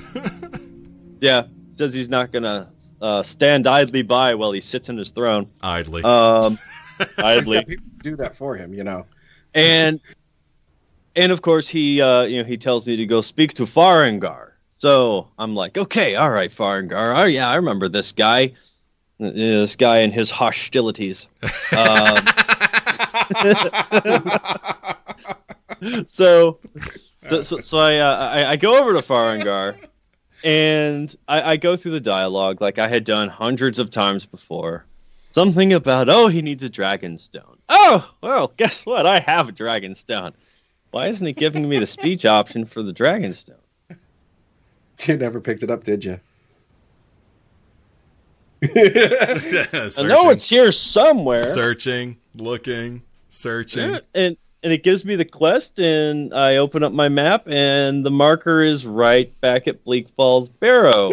Oh, son of a- Son of a bitch!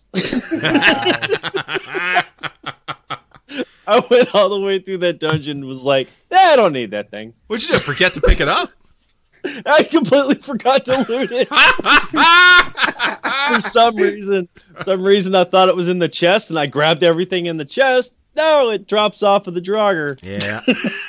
So- Yep. Yep.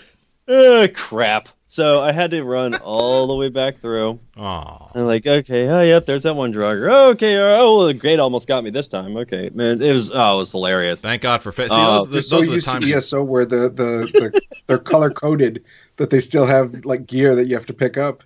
Oh yeah, it's like, damn it. But that, uh, that, that- that's another thing that that's extremely frustrating. You know, you you know mentioned ESO and also playing Fallout and then playing Skyrim. When you try to intermix all three of these games together, they all have a very similar layout when it comes to their control, like whether it's mouse and keyboard Yeah. or uh, you know, or, or using a controller Yep. Yep.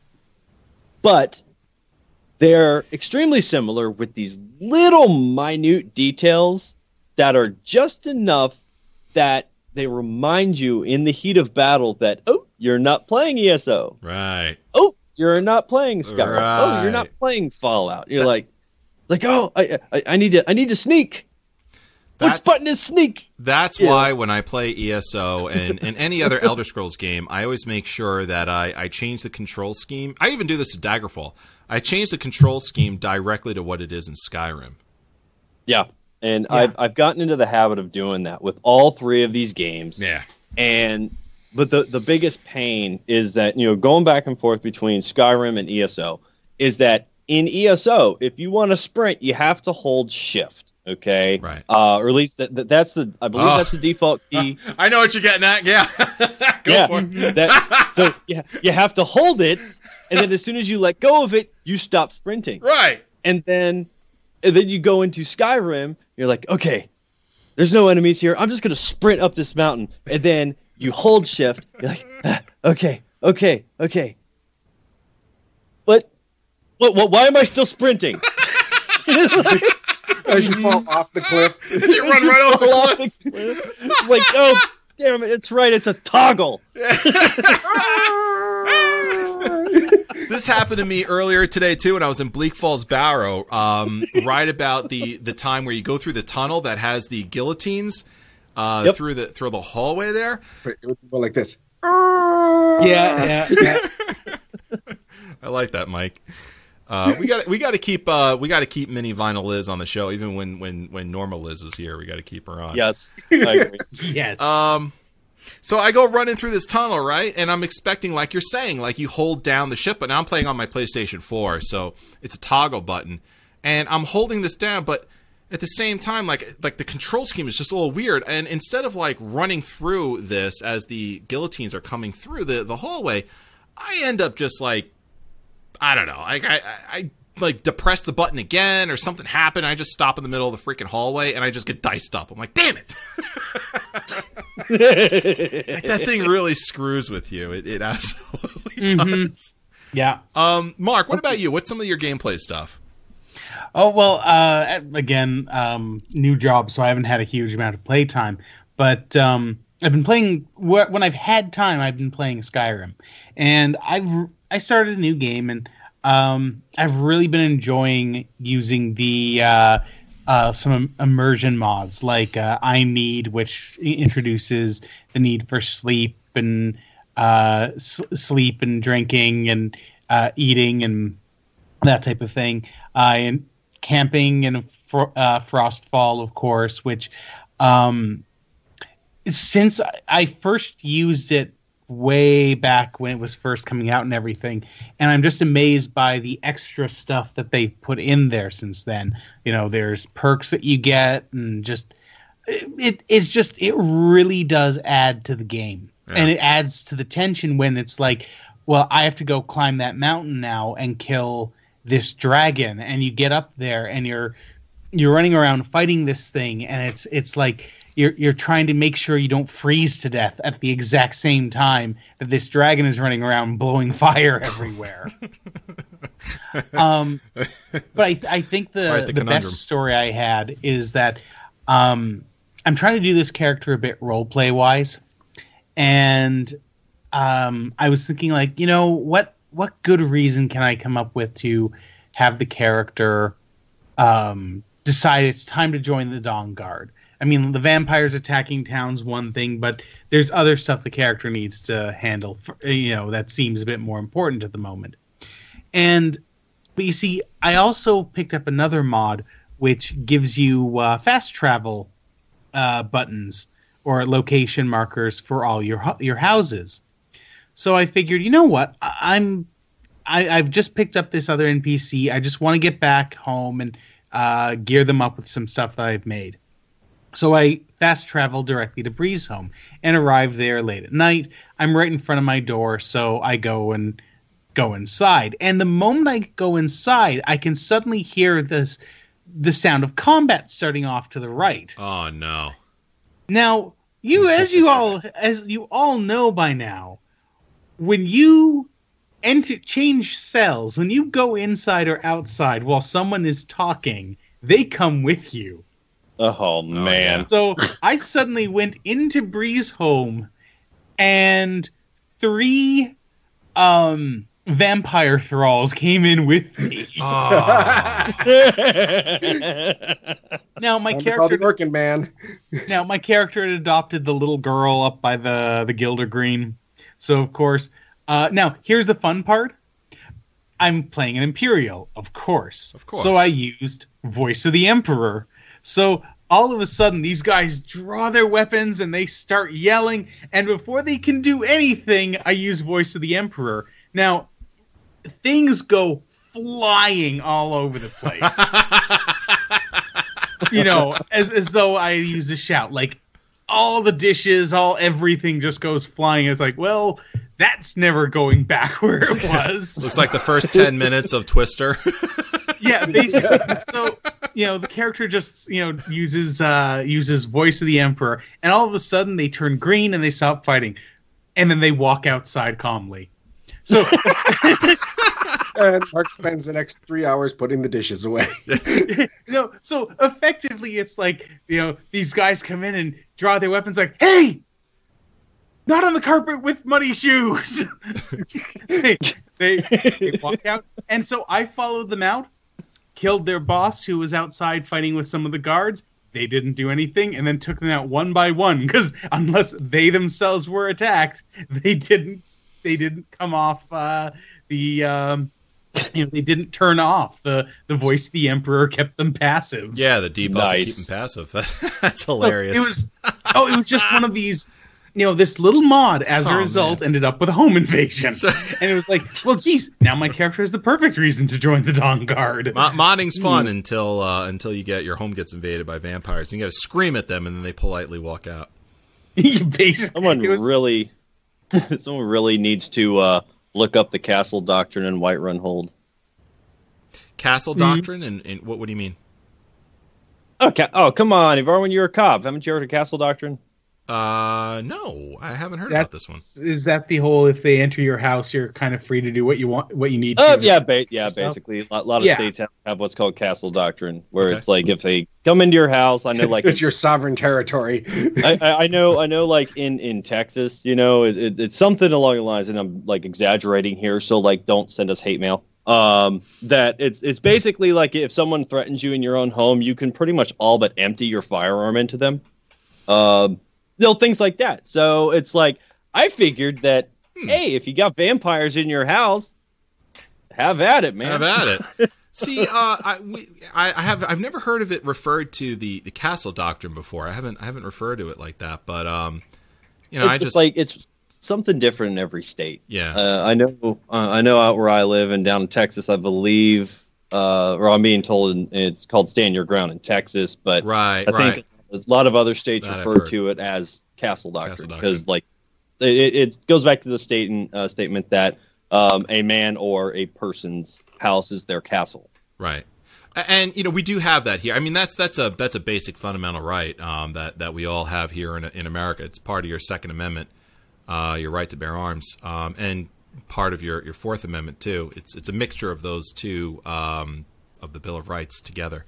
That's what does that. Um, and But we, should write a strongly worded letter to Jarl Balgruuf. Right. Absolutely. A- And Palmore, uh, New York City does actually have that. We everyone has that. We we got that here. Uh, Me- meanwhile i was just very canadian and asked them to leave politely you please get out.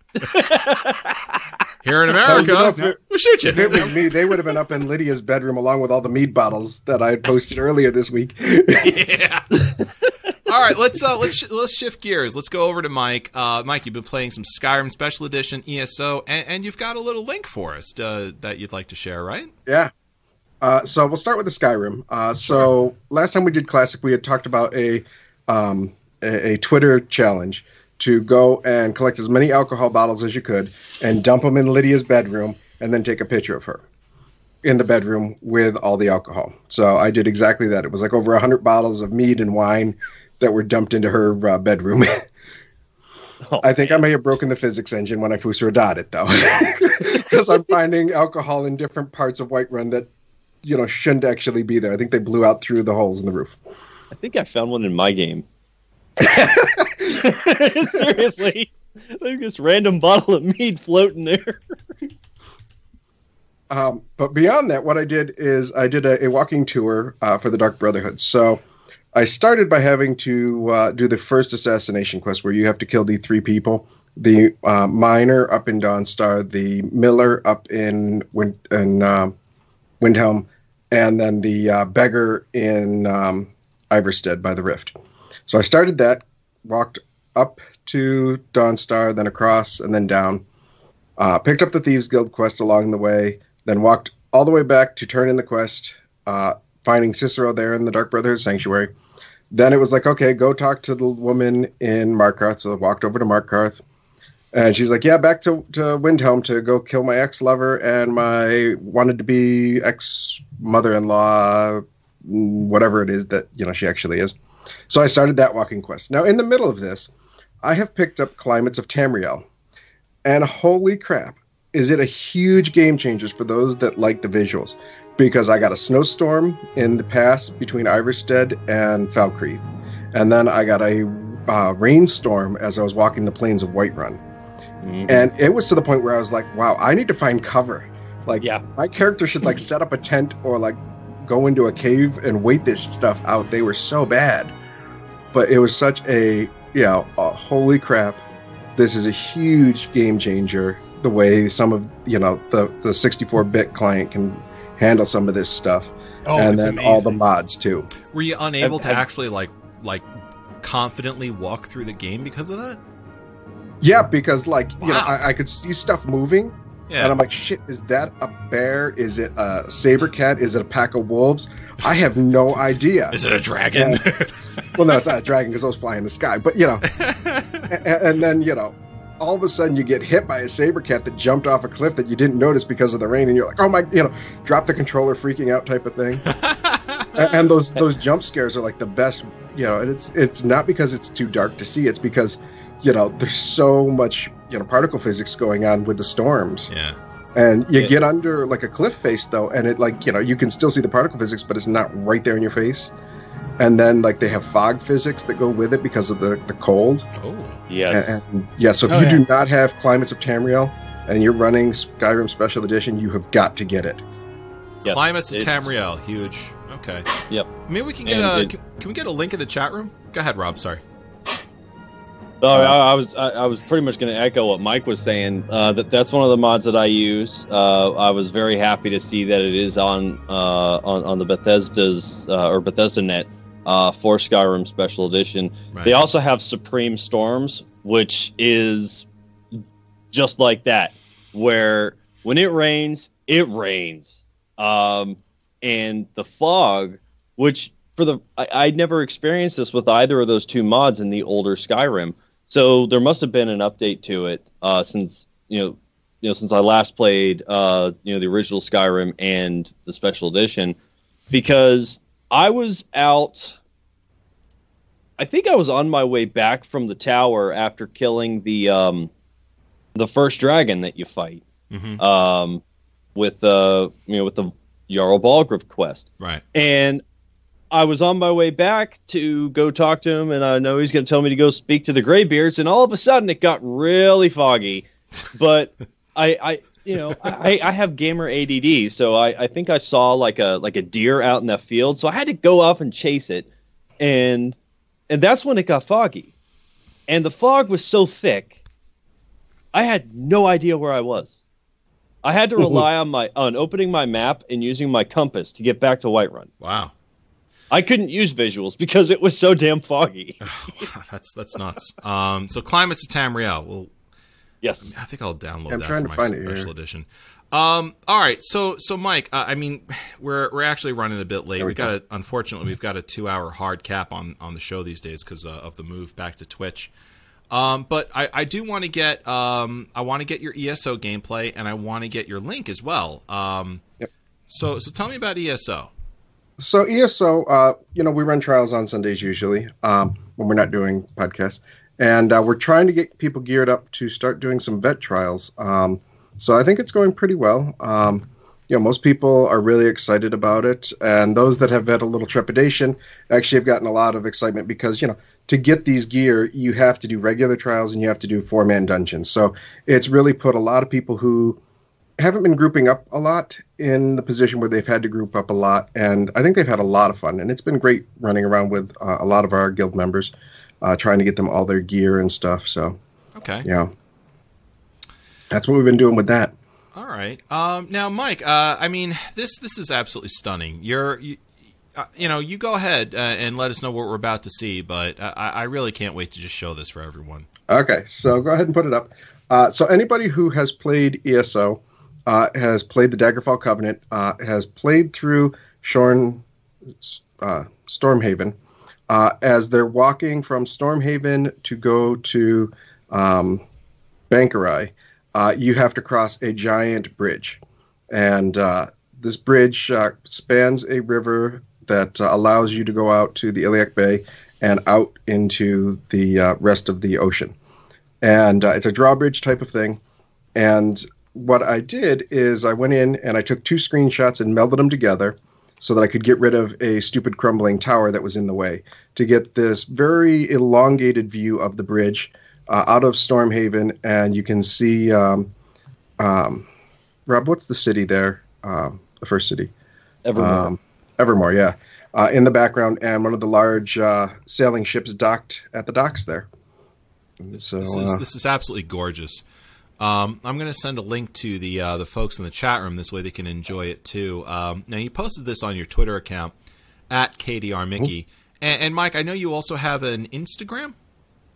Uh, no, I have um, a Deviant art page. It's kdrmickey uh, dot deviantart.com. And uh, that is a link of all of the paintings I've ever done. So yours and Mark's and Rage's and Liz's painting are hosted there, um, along with this one and 30 something more. Yeah. So Um, I mean, Mike. Uh, I mean, it's it's stunning. It really is beautiful, and I have noticed that your your painting has gotten better and better um, through the years, and it, it's just this is. I think this is probably one of your best. I thank you. Yeah, it really is wonderful. Um, please, please go to Mike's DeviantArt page, guys. Um, I mean, the, the paintings that he does there, they're fantastic. He spends a lot of a lot of you know he, he spends a lot of attention to detail on these, and um, you also do for commission as well, right? Yeah, so you know, if people want a painting, you know, they should contact me through Twitter or you know, and talk about you know first pricing because a lot of people get sticker shock with pricing, um, and then uh, you know what it is that they want. Uh, you know, I had one guy say, "Oh, I'll take your uh, was it work one Hold painting if you paint a dragon in it, and I'll give you fifty bucks." And I pretty much said, "Yeah, go stick that fifty bucks up your beep beep beep." Wow, Because- you're meeting your customers like that? yeah, because you know this is not Walmart. no, Yeah, and he was very flippant about you know, you know, the, the the painting to begin with and the way he approached me on it. But so you know, was nasty to you, it, it's you know, of course. it's like you know, if you want one, you know, first off, I can't sell ones I've already done. You know, it has to be a commission because of the way you know commission laws work. Okay, And uh, you know, be prepared for sticker shock because They're this expensive. is not Walmart. It's not a fifty dollar painting. You know, It takes you. It, see, the thing is, is you know, the the oils take are a lot of money. The the canvas is is, is expensive. The eas easel, so the, the the materials are expensive, and and more importantly, it's time that's expensive too. You know, it's taking Yeah. so it's it's it's time and resources, and you know, so I think everyone gets it. You know, yeah. you gotta you, you know you gotta understand you pay you gotta pay a person uh, for their for their fine art um which i would definitely say this is far more fine art than than uh, some some uh, gigantic black painted uh, piece of canvas that you might find in a, in a museum of modern art these days um anyway listen folks your weekly challenge here it is all right last week's weekly challenge was uh level up your character 10 levels without using any magic, healing spells, and health potions. So I hope you enjoyed that. Please reach out to us with Elder Scrolls Off the Record at gmail.com. This week's challenge in Skyrim Special Edition get the Thief achievement, which means you got to pick 50 locks and 50 pockets. I've been noticing on PlayStation 4 a lot of um, a lot of trophies are considered very rare um, because it seems like most people are not doing the the quests out there. It's very very interesting for me to see that. Um, so if you have not uh, been a good little thief, go out there, pick some locks, pick some pockets, and um, and get Do that some screen captures and put them out on Twitter for us too. Like you know, screen capture who you pick in their pocket. Right, we'd love to. Did you uh, get Balgruuf stuff? While he's there on his chair relaxing. Chilling. Hey. Um, Now, we'll I- love to part of it might you. also be that people are doing it, but they're because they're uh, they're playing with mods. That it doesn't register at all. Yeah. It could be. It could be that. That that that's very that that's likely as well. Um, yeah, so send us uh, images if you have images of us of you doing some of this. Uh, we'd love to see it at Elder Scrolls OTR, or you could send us an email, uh, Elder Scrolls Off the Record at gmail.com. We'll certainly retweet you um, if that's if that's the case. If that's your thing on Twitter, we'd we'd like to do that. Uh, we've got one more discussion point that we want to drop into with Tamriel's rumors. Uh, so we're going to do that for just a few minutes, uh, right right here after our uh, little our little rumors bumper. If I could if I could find that. Oh, here we go. Okay.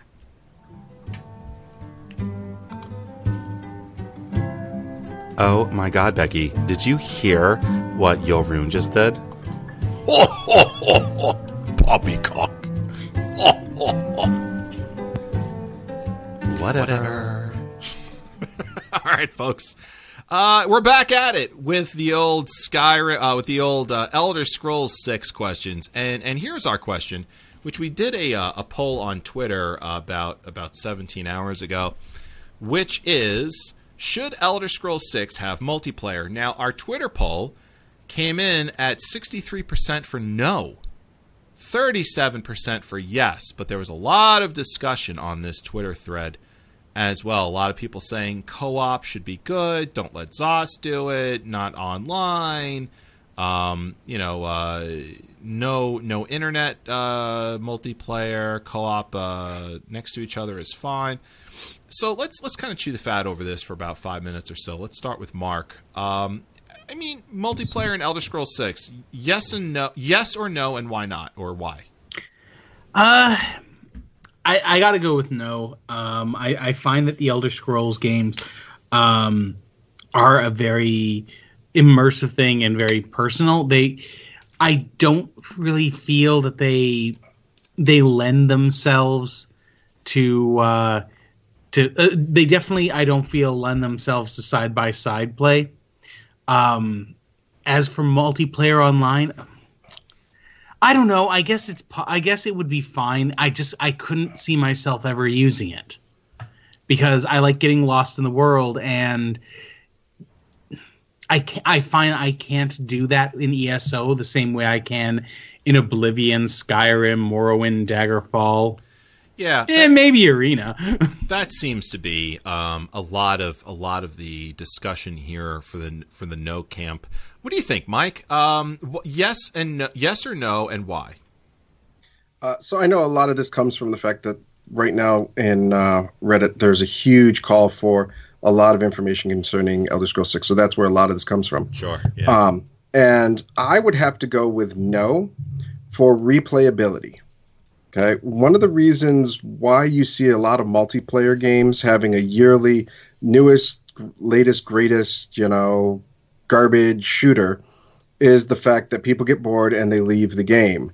And so to keep their player base going, they launch, you know, you know, greatest shooter number 10,561 uh, yeah, with new maps, new guns, and the same old, you know, thirteen-year-old who's now a fourteen-year-old, telling you what about your mom. what, what he's going to so- do to your mother? yeah, so I would say multiplayer no because I love the fact that you know here we are. It's been five years since Skyrim, and we're still talking about it and still playing it. It's been ten years since Oblivion, and people are excited about backwards compatibility. You know, it's been uh, was it 14 years for Morrowind and like almost 20 for Daggerfall. You know, so it's like gigantic, you know, gaps in time. And we're still playing these games, and there's people still playing them, still excited about it. And speaking about exciting games, uh, just before Thanksgiving, Wicked Wolf, one of our guildmates, uh, posted something that had me freaking out. So on my phone, he's like, "Make sure you check out."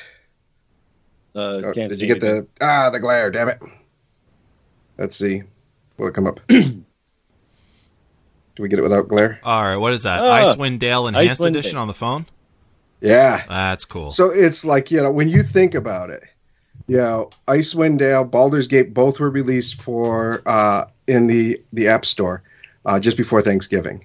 It's like holy crap! So I dropped ten bucks to get Icewind Dale on my phone.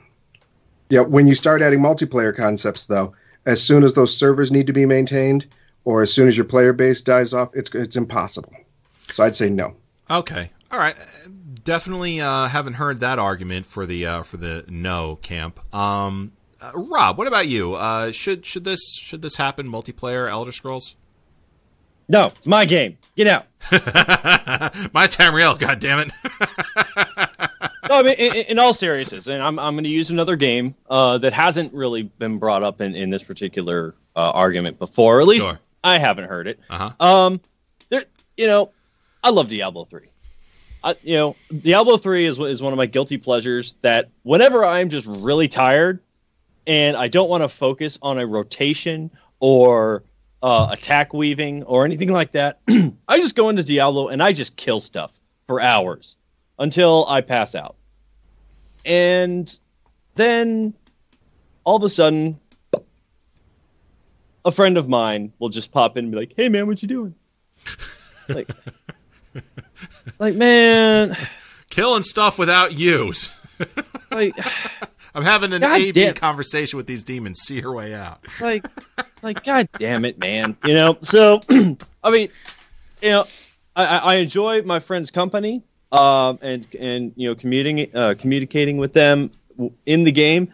But it's like for crying out loud, you know. I mean, there's there's nothing that just drives me more crazy than it. You know, if someone were to just be able to pop into your game while you are just in the middle of doing something Right. uh, especially if it adjusts the difficulty level like it does in Diablo. Uh, you know, I can't see anything like that happening with uh, you know with Elder Scrolls Six. But that being said, you know, the the single player Elder Scrolls games are just that. I think they should be single player Elder Scrolls games.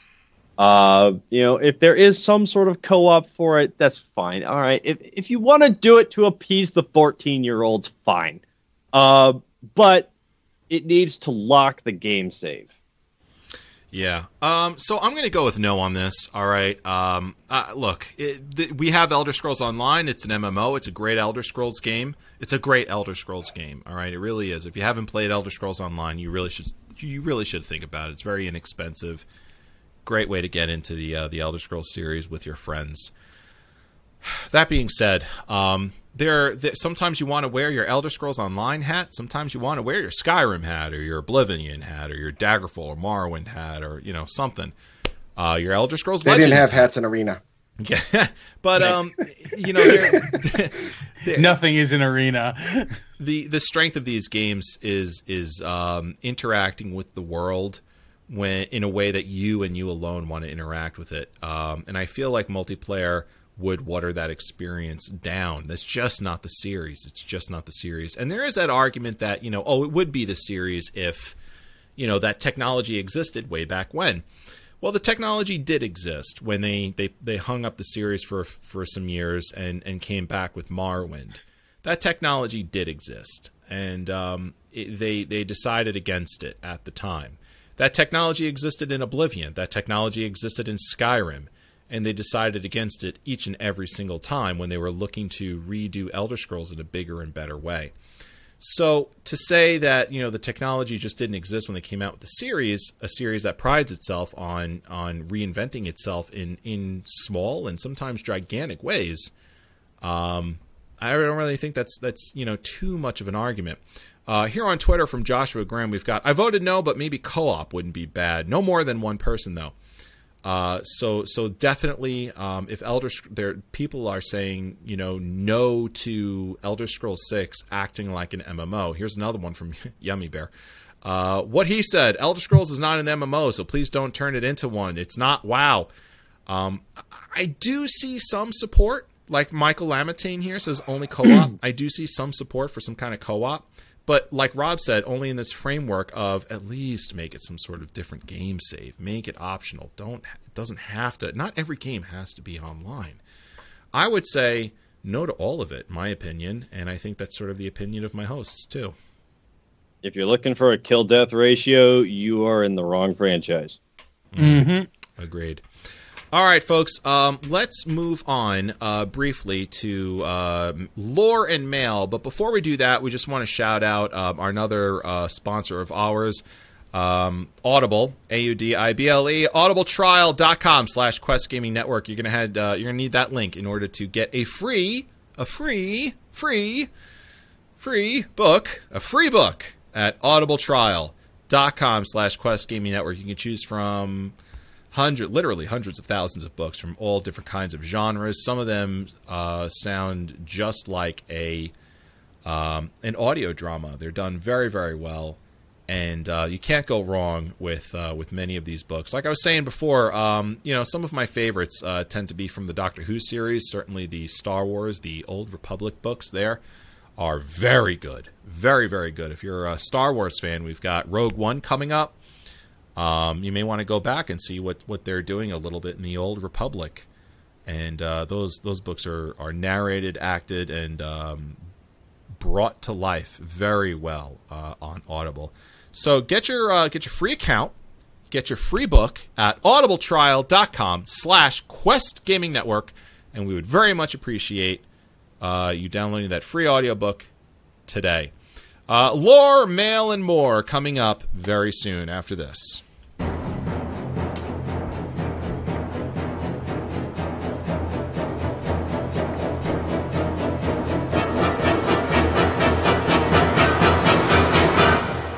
I've been looking for you. Got something I'm supposed to deliver. Your hands only. All right, um, mini vinyl Liz. This week in Tamrielic Holidays. No, she's not doing it. she said. So, so, so I could have called that. I could have called that. Uh, so Mike, this week in Tamrielic Holidays. The Moon Festival, Sun's Dusk the 8th. On the 8th of Sun's Dusk, the Bretons of Glenumbra Moor hold the Moon Festival, a joyous holiday in honor of Secunda, the goddess of the moon. Although the goddess has no active worshippers, the traditional celebration has continued through the ages as a time of fast feasting and merriment. HelAnseilak, Sun's Dusk the 18th. HelAnseilak, which means communion with the Saint of the Sword in Old Redguard, is the most serious of holy holidays to the people of Pothago. The ancient way of Hel Anse is never practiced in modern Redguards, but its rich heritage is remembered and honored on this day. And finally, Sun's Dusk the 20th, the Warriors Festival. The Warriors Festival in Daggerfall, most all of the local warriors, spell swords, rogues come to the equipment stores and blacksmith with all of their weapons are half price. Unfortunately, the low prices also tempt many an untrained boy to buy his first sword, and the normally quiet city of Daggerfall streets ring with amateur skirmishes. The Regent has pardoned most of the ruffians in the past, but has promised to be less merciful this year. In Daggerfall, this is also the summoning day for Mehrunes Dagon.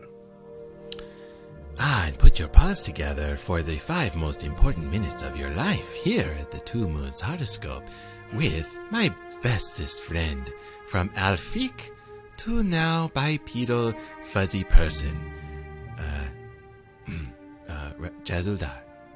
Oh, thank you, Brego. Are you Alfiq today? I, no, no, no, I am not Alfiq today, no. Okay. This one has been laying over in the port city of Vulkhel Guard, mainly because this one has been sick. On the occasion that I was up and about, I was talking to a high elf, and it is agreed that nine tenths of the problem are caused by Daedra, the Thalmor, and the orcs. It seems like the high elves of Auridon do not like other high elves, but enough of the local meandering, and we shall now talk about the stars. The Magnus and Jones sextile favors creativity and boosts in imagination. This is the right time for putting one's artistic talent to good use. Here in Auridon, there is no end to the talented artists, all trying to capture the beauty of this isle. Lastly, I drew the Eight of Swords, not a favorable card. One should take one should take steps to regain control over a stressful situation, most likely caused by a relationship. If it doesn't serve you, it is time to leave. And with that, it is time for this one to take his leave. Now, I must go find a nice bed. Oh, thank you so much for that that enlightening wisdom from the stars. Jazzledar, oh, I like your fur. Oh, yes, yes. Oh, okay, thank oh, you. oh, yes, yes. Be li- careful. li- You might get sick. Yeah, sorry. Oh, wait. Um, all right. Well, uh, moving on. uh, from from uh, from Musclehead 007, we have a correspondence uh, rendered electronically uh, to us. Good sir, Mark, would you mind picking this up, please? Not a problem. Hello and greetings, ESOTR crew. I'm curious about the next cycle of ESO DLC. I haven't heard much about the. Yeah, exactly. I haven't heard much about the next DLC after the Shadows of the Hist. Would y'all prefer having a whole new zone on the scale of Wrothgar, or a quality of life DLC like housing or spellcrafting? Uh, personally, I want the developers at Zoth to, ZOS to come out with uh, player housing sooner rather than later. May your roads be lead to warm sands, Muscleheads uh, 007. What do you think, Mark? Well, uh, yeah, I got to agree. I mean, we, we touched on it earlier. We haven't heard hide nor hair in in months, really. Um, honestly, I think that likely what's happening is that they're really pushing themselves to get. Uh, um, well, uh, the housing seems to be part of uh, the big push for Morrowind. I think that that seems to have been um, connected with it somehow. At least I kind of hope so. In which case, you know, we could see more like okay, uh, if you do the entirety of uh, the Dark Brotherhood, including the special final quest, um, the game strongly hints that we will be returning to Vvardenfell sooner rather than later. Uh, probably fairly soon, actually.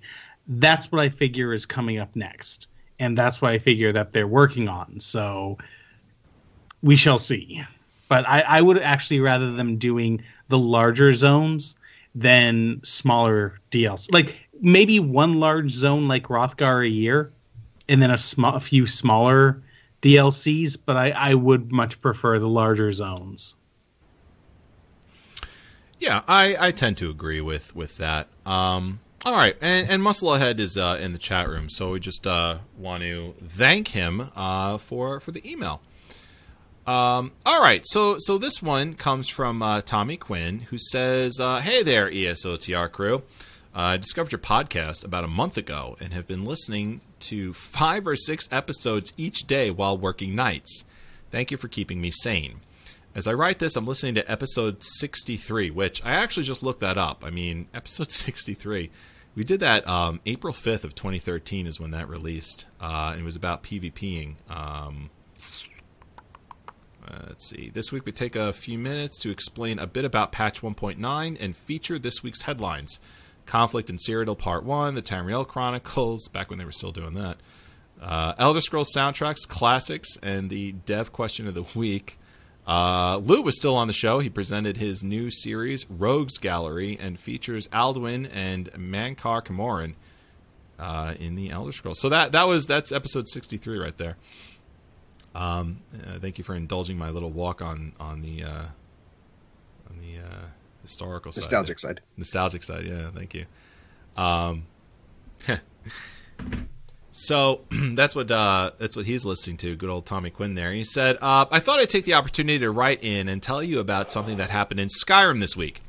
Uh, now that Special Edition is out, I decided to dust off my old 360 and finish off the last few achievements on Skyrim before I started up again on the new system." So I loaded up my most recent save, which, as it turns out, is about two years old at this point, and I went on uh, my way down to track down the last few things I needed to do. Uh, this was all going swimmingly until I came to doing my Master Criminal achievement. Uh, I went from hold to hold, walked in a city, ran a few citizens through with my blades, and made a tactical retreat whilst screaming like a little girl. Finally, I came to Solitude, and at this point, I'm just trying to kill as many people as I possibly can before having to run, and it all starts as expected. Snarky Altmer from Radiant Raiment loses her head. The one eyed beggar takes a Chillrend to the gut. All hell breaks loose. I turn around to see a swarm of six or seven guards, wearing only boots and helmets, sprinting into the market square, fists raised, and descending on me. At this point, I'm laughing so hard I can barely play the game. And as a result, I get beaten to death by a rapidly growing squad of naked solitude guards. I can only assume that I stole their gear for my own amusement at some point. And I've never been so glad of my bizarre habits. Thanks for the awesome podcast. I'll write in again when I'm caught up. Your listener from across the pond, Tommy Quinn. P.S. Liz is still a cheater. Oh man.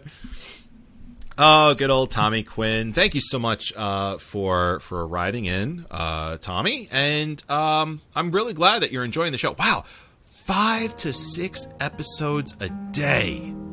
Wow. Woo. Man, that's a lot. That's a lot of listening right there. Uh, I imagine at this point he's uh, quite far along in in the feed, um, probably far beyond 63 at this point. So, uh, Timmy Quinn, when you finally hear this, um, just thank you very much for, for checking us out. And um, you know what's funny is those old shows are are sort of relevant again now that Skyrim Special Edition is out. Um, simply because you know we were playing Skyrim um, way back when when the fir- when the show first came out, and um, so so if you're keen on on getting a good old laugh uh, from from how noob we were, how little we knew about Elder Scrolls, and um, how badly we played Skyrim.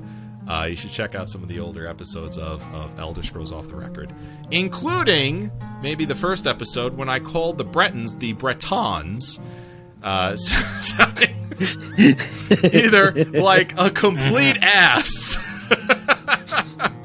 or just a moron. I always cringe whenever I hear it. Uh, yeah, the uh, um, I'm not too sure if they're called the Bretons or not, but I'm like, oh, oh god, every time it's like, like- cringe Sound ready. like they should go on a salad or something. Oh, they are a cracker. You can buy, buy Breton crackers. Yeah. oh yeah, They are, yeah. I, I, every time I pass them uh, at the local supermarket, I always laugh. I'm like, hey, Breton crackers. Do that. Oh man! All right, folks. Well, thank you very much for listening. Um, this is uh, this has been this has been a great episode, and again, um, a long overdue one. So thank you very much for uh, hanging out and, and waiting. Um, before we go, we just want to call out our last sponsor, which actually is Amazon. Um, we do have an Amazon store link um, on our website, questgamingnetwork.com. And as you're Christmas shopping, uh, which which I definitely need to do, we would like to ask that maybe you remember Quest Gaming Network, and just just head on down uh, to the bottom of the page there and just click on the Amazon link. And um, at no extra cost to you, uh, we will get a little credit for whatever you spend on Amazon during the Christmas season, and um, we would greatly appreciate that. It helps us, you know, fund the uh, the little project that we've got going on over here. Um, little birdie told me that they would uh, we we uh, may be bringing back KD Radio, um, and we are using uh, the funds that we do have to sponsor some some extra equipment for for, for some folks um, who will be coming to the network, brand new actually. So you know we uh, we do a lot for upgrades um, when it comes to when it comes to the funds that we get, and um, so we would appreciate you know helping us along by going to uh, Audible. Uh, using audibletrial.com slash quest gaming network uh, by going to tweakedaudio.com um, and by using our amazon link store as well uh, for those in the chat room uh, if you'd like to dire- donate to us directly uh, using paypal we, we have that as well you can go to questgamingnetwork.com and click on the uh, donate link there um, also here in the uh, the stream itself on twitch uh, we have links below the video screen uh, where you can you can donate as well. Um, if if helping us financially is not part of something that's uh, feasible for you, hey, that's that's no problem. Um, you're helping us out just by listening. Um, if you're on YouTube and you watch on YouTube, that helps us out. Uh, we'd ask that maybe you uh, you click on the little up hand there. That always helps, and, and leave a comment below. We we love hearing all that stuff too. Um, you can also send us a uh, an email at Elder Scrolls Off the Record at gmail.com and uh, tweet at us at Elder Scrolls OTR. All of this interaction, it it may not fund us monetarily, but it does broaden our um, our scope on on the internet. It broadens our internet impression, and uh, the bigger the show gets, the more chances we have to um, to self fund. So so whatever you can do, uh, we would greatly appreciate. Um, if you've enjoyed the show, you might actually like some of the other stuff that we do here at QGN, which includes classic Elder Scrolls, which we'll be recording hopefully next week. Um, hopefully we, we can get that going. We'll let you know. Uh, follow us at Elder Scrolls OTR for confirmation one way or the other. Uh, Dancing with Daggers, our stream that happens every Friday night at 10:30 p.m. Eastern on Twitch.tv/slash Quest Gaming Network. Uh, also, uh, I do a, a stream as well, which uh, as soon as things quiet down a little bit for me, I'll be getting back into called Late Late Night Elder Scrolls. So you might enjoy that as well. Um, you could follow us at Elder Scrolls OTR on Twitter to know when Dancing with Daggers, Classic Elder Scrolls, and uh, Late Late Night Elder Scrolls is is uh, gonna gonna happen. Um, yeah, so so uh, so there it is. Uh, also, you may want to check out some of our other shows here on the network, um, like QG D and D. Mark is about to put out another episode. Uh, I think tomorrow, actually, the the episode is going to be available for your for your morning commute as well as this episode.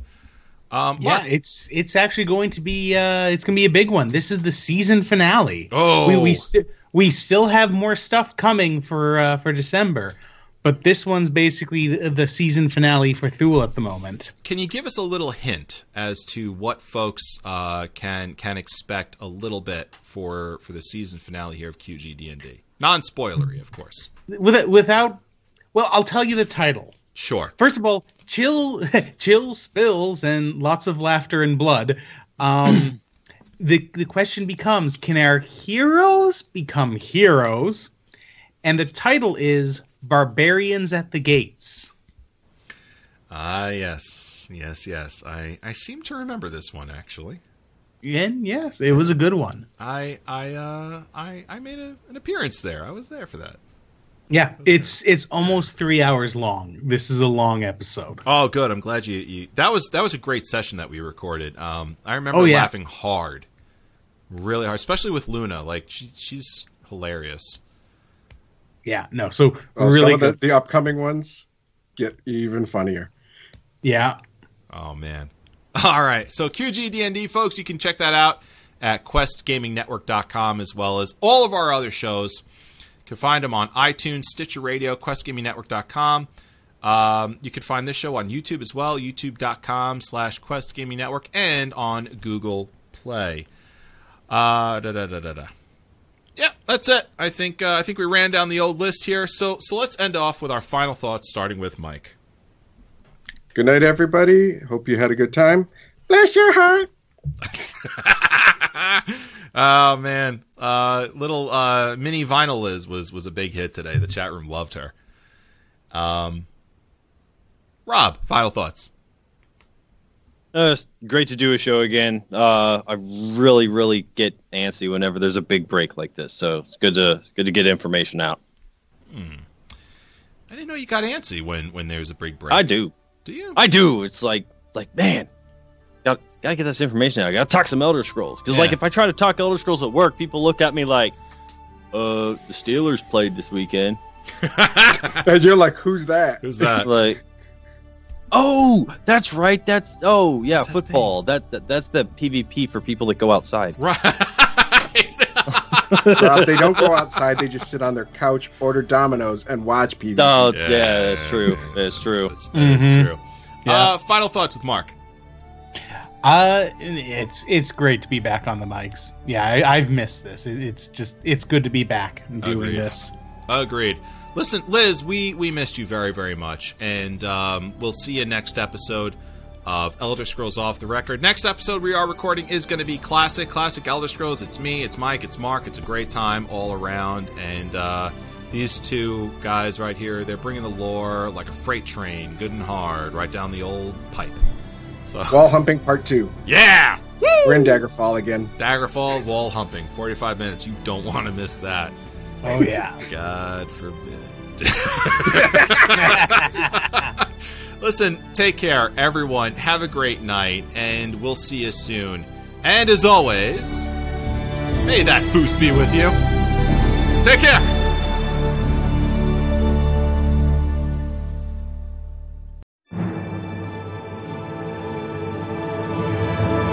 Who shall die?